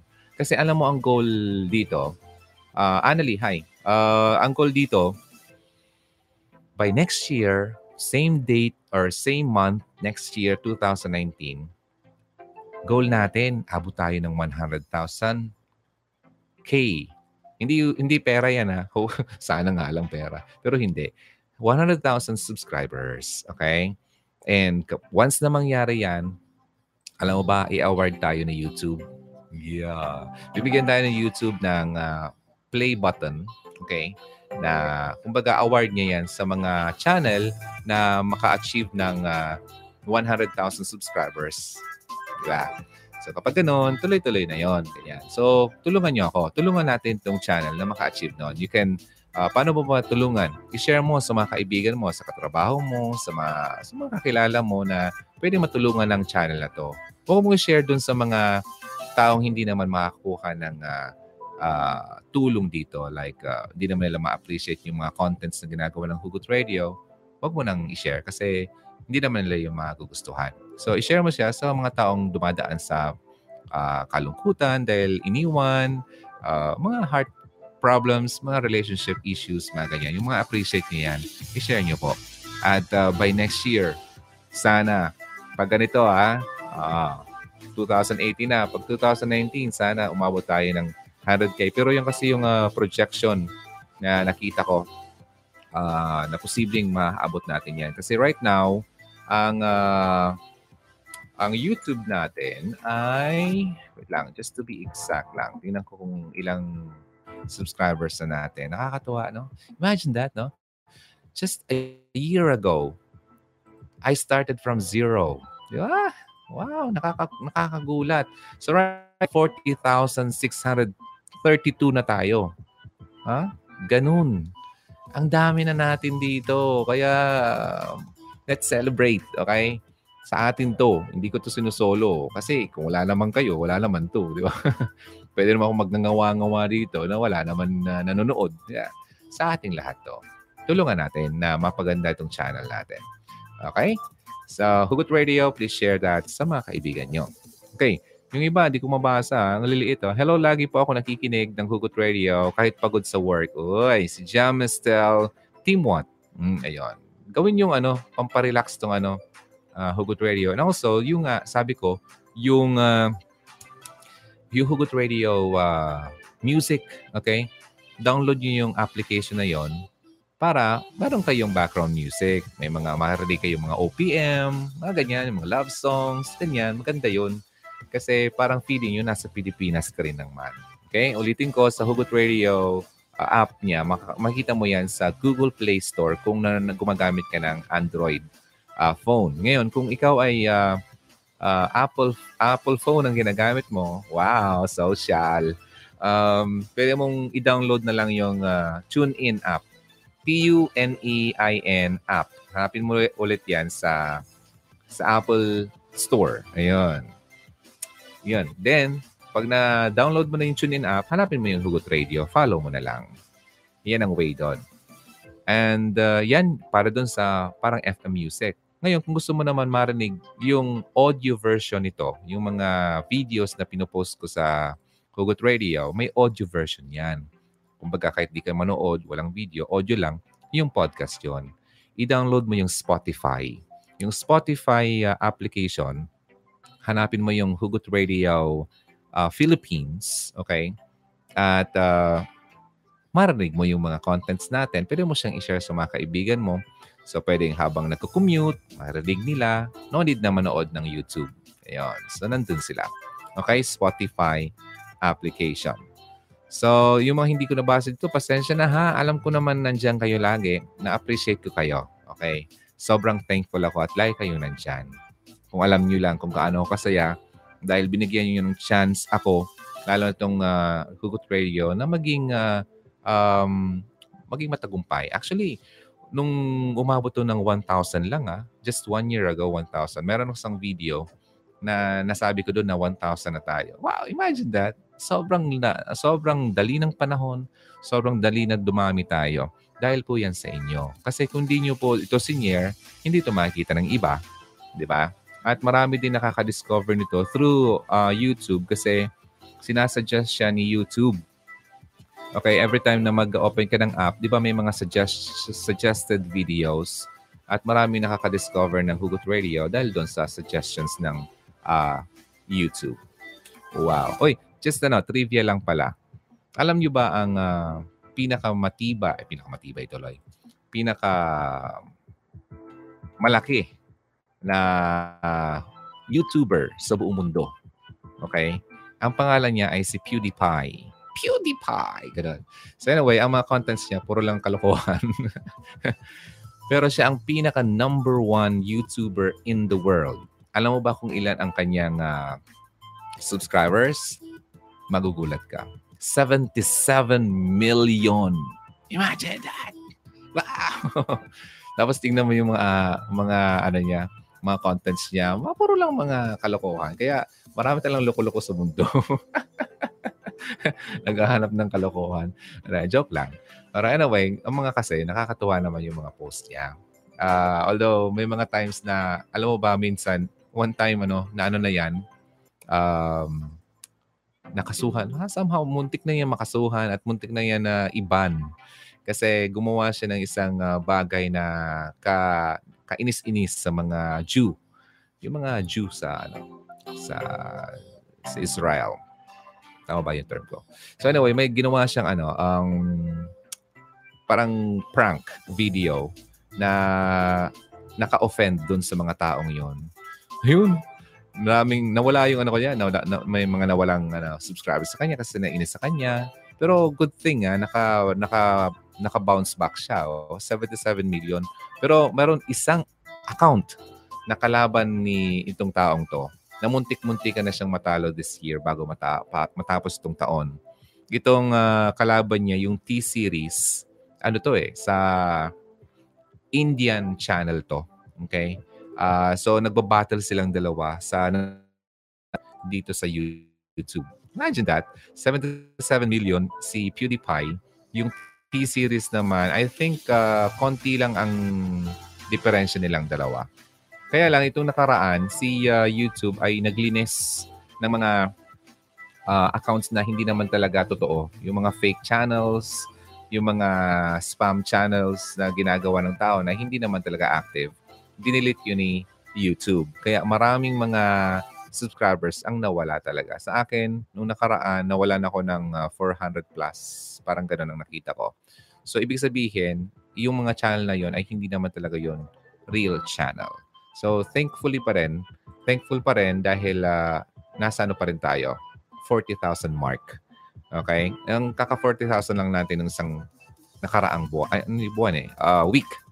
Ayun. So, imagine that, sobrang bilis ng ating pagbabago ng uh, channel na to. Kaya, thank you pa rin ha. Salamat sa inyong lahat. Kasi, uh, tinutulungan nyo uh, lumaki ito. Okay? Isa kayo sa mga dahilan kung bakit to na-achieve niya. Hugs! In general, may nagtanong sa akin, ano ba ba pangalan niyo, Hugs? ano ba ang tawag niya sa inyo, Hugs? Okay, the reason why Hugs, kasi hugot, di ba? In general, it's a collective noun. Parang, ang tawag ko sa inyo, Hugs, hindi hug. Uh, di ba? Well, pwede kong tawagin hug, pero it's very parang kakaiba when, you, when I call you hugs. Di ba? Kala nyo, ano, uh, plural, pero it's a singular form, collective noun. Parang ganon. Masyado na akong technical. Parang ah, parang nagmamagaling. Hindi. Basta gusto kong tawagin kayo hugs. Okay? Then, uh, yun. Hugs. Then, Hugot Radio. Then, mayroon akong ano, ginawang uh, Facebook group na hindi ko na ma-access. Yung uh, Hugot Radio Philippines sa pambira. Baka gumawa na lang ulit ako. Uh, may mga tanong doon. Ano ang pangalan ng host ng Hugot Radio? Number one question. Pangalawang question, ano ba yung tagline ng Hugot Radio? At pangatlong question, ano ba yung tanong ko doon? Uh, ano ang tawag uh, ng mga nanonood sa Hugot Radio? Alam mo ba ang dami hindi sumagot? Kaya hindi ko sila inan. Okay? So, ibig sabihin, hindi sila talaga follower ng Hugot Radio. Pero marami din naman ang nakasali kasi alam nila yung sagot. Now, kung alam niyo yung sagot, i-mark niyo sa isip niyo, ha? yung tagline natin. And uh, before I go, sasabihin ko yon sa inyo. But anyway, yun lang. Um, kasi kanina pa tayo dito, alam ko naman kailangan niya magpahinga din. And it's 2.30 na ng umaga dito sa Pilipinas. Uh, December 22, 2018. Few more days to go before Christmas. And pahinga na muna kayo. Don't worry, I'll still be back. Okay, pwede pa ako mag-live. Uh, posibleng samahan ko kayo sa Christmas Day. Di ba? At uh, dito-dito tayo. Mag-usap-usap tayo dahil. So, hugs. Hmm. Kung may Instagram kayo, ha? You can follow Hugot Radio sa Instagram din. Kasi meron din ako doon mga videos na hindi ko pinopost dito. Okay? Magugulat na lang kayo. So, follow nyo ako sa Instagram. Okay, so hugs. Thank you so much. My name is Ronaldo. At yan po ang mga qualities ng isang high-quality woman. Okay? Sundin nyo yon and uh, para naman uh, ma-appreciate kayo ng high-quality man na naghahanap ng high-quality woman. Alright? So, have a good night. Good morning na pala dito. And don't forget, tagline natin. This is Sugut Radio. My name is Ronaldo. Always believe in love and keep the flame burning. I'll see you next time. Thank you. Ingat kayo lagi. Ah, pray, pray, pray. Cheers. Tingnan ko muna dito. Then before we go, bye!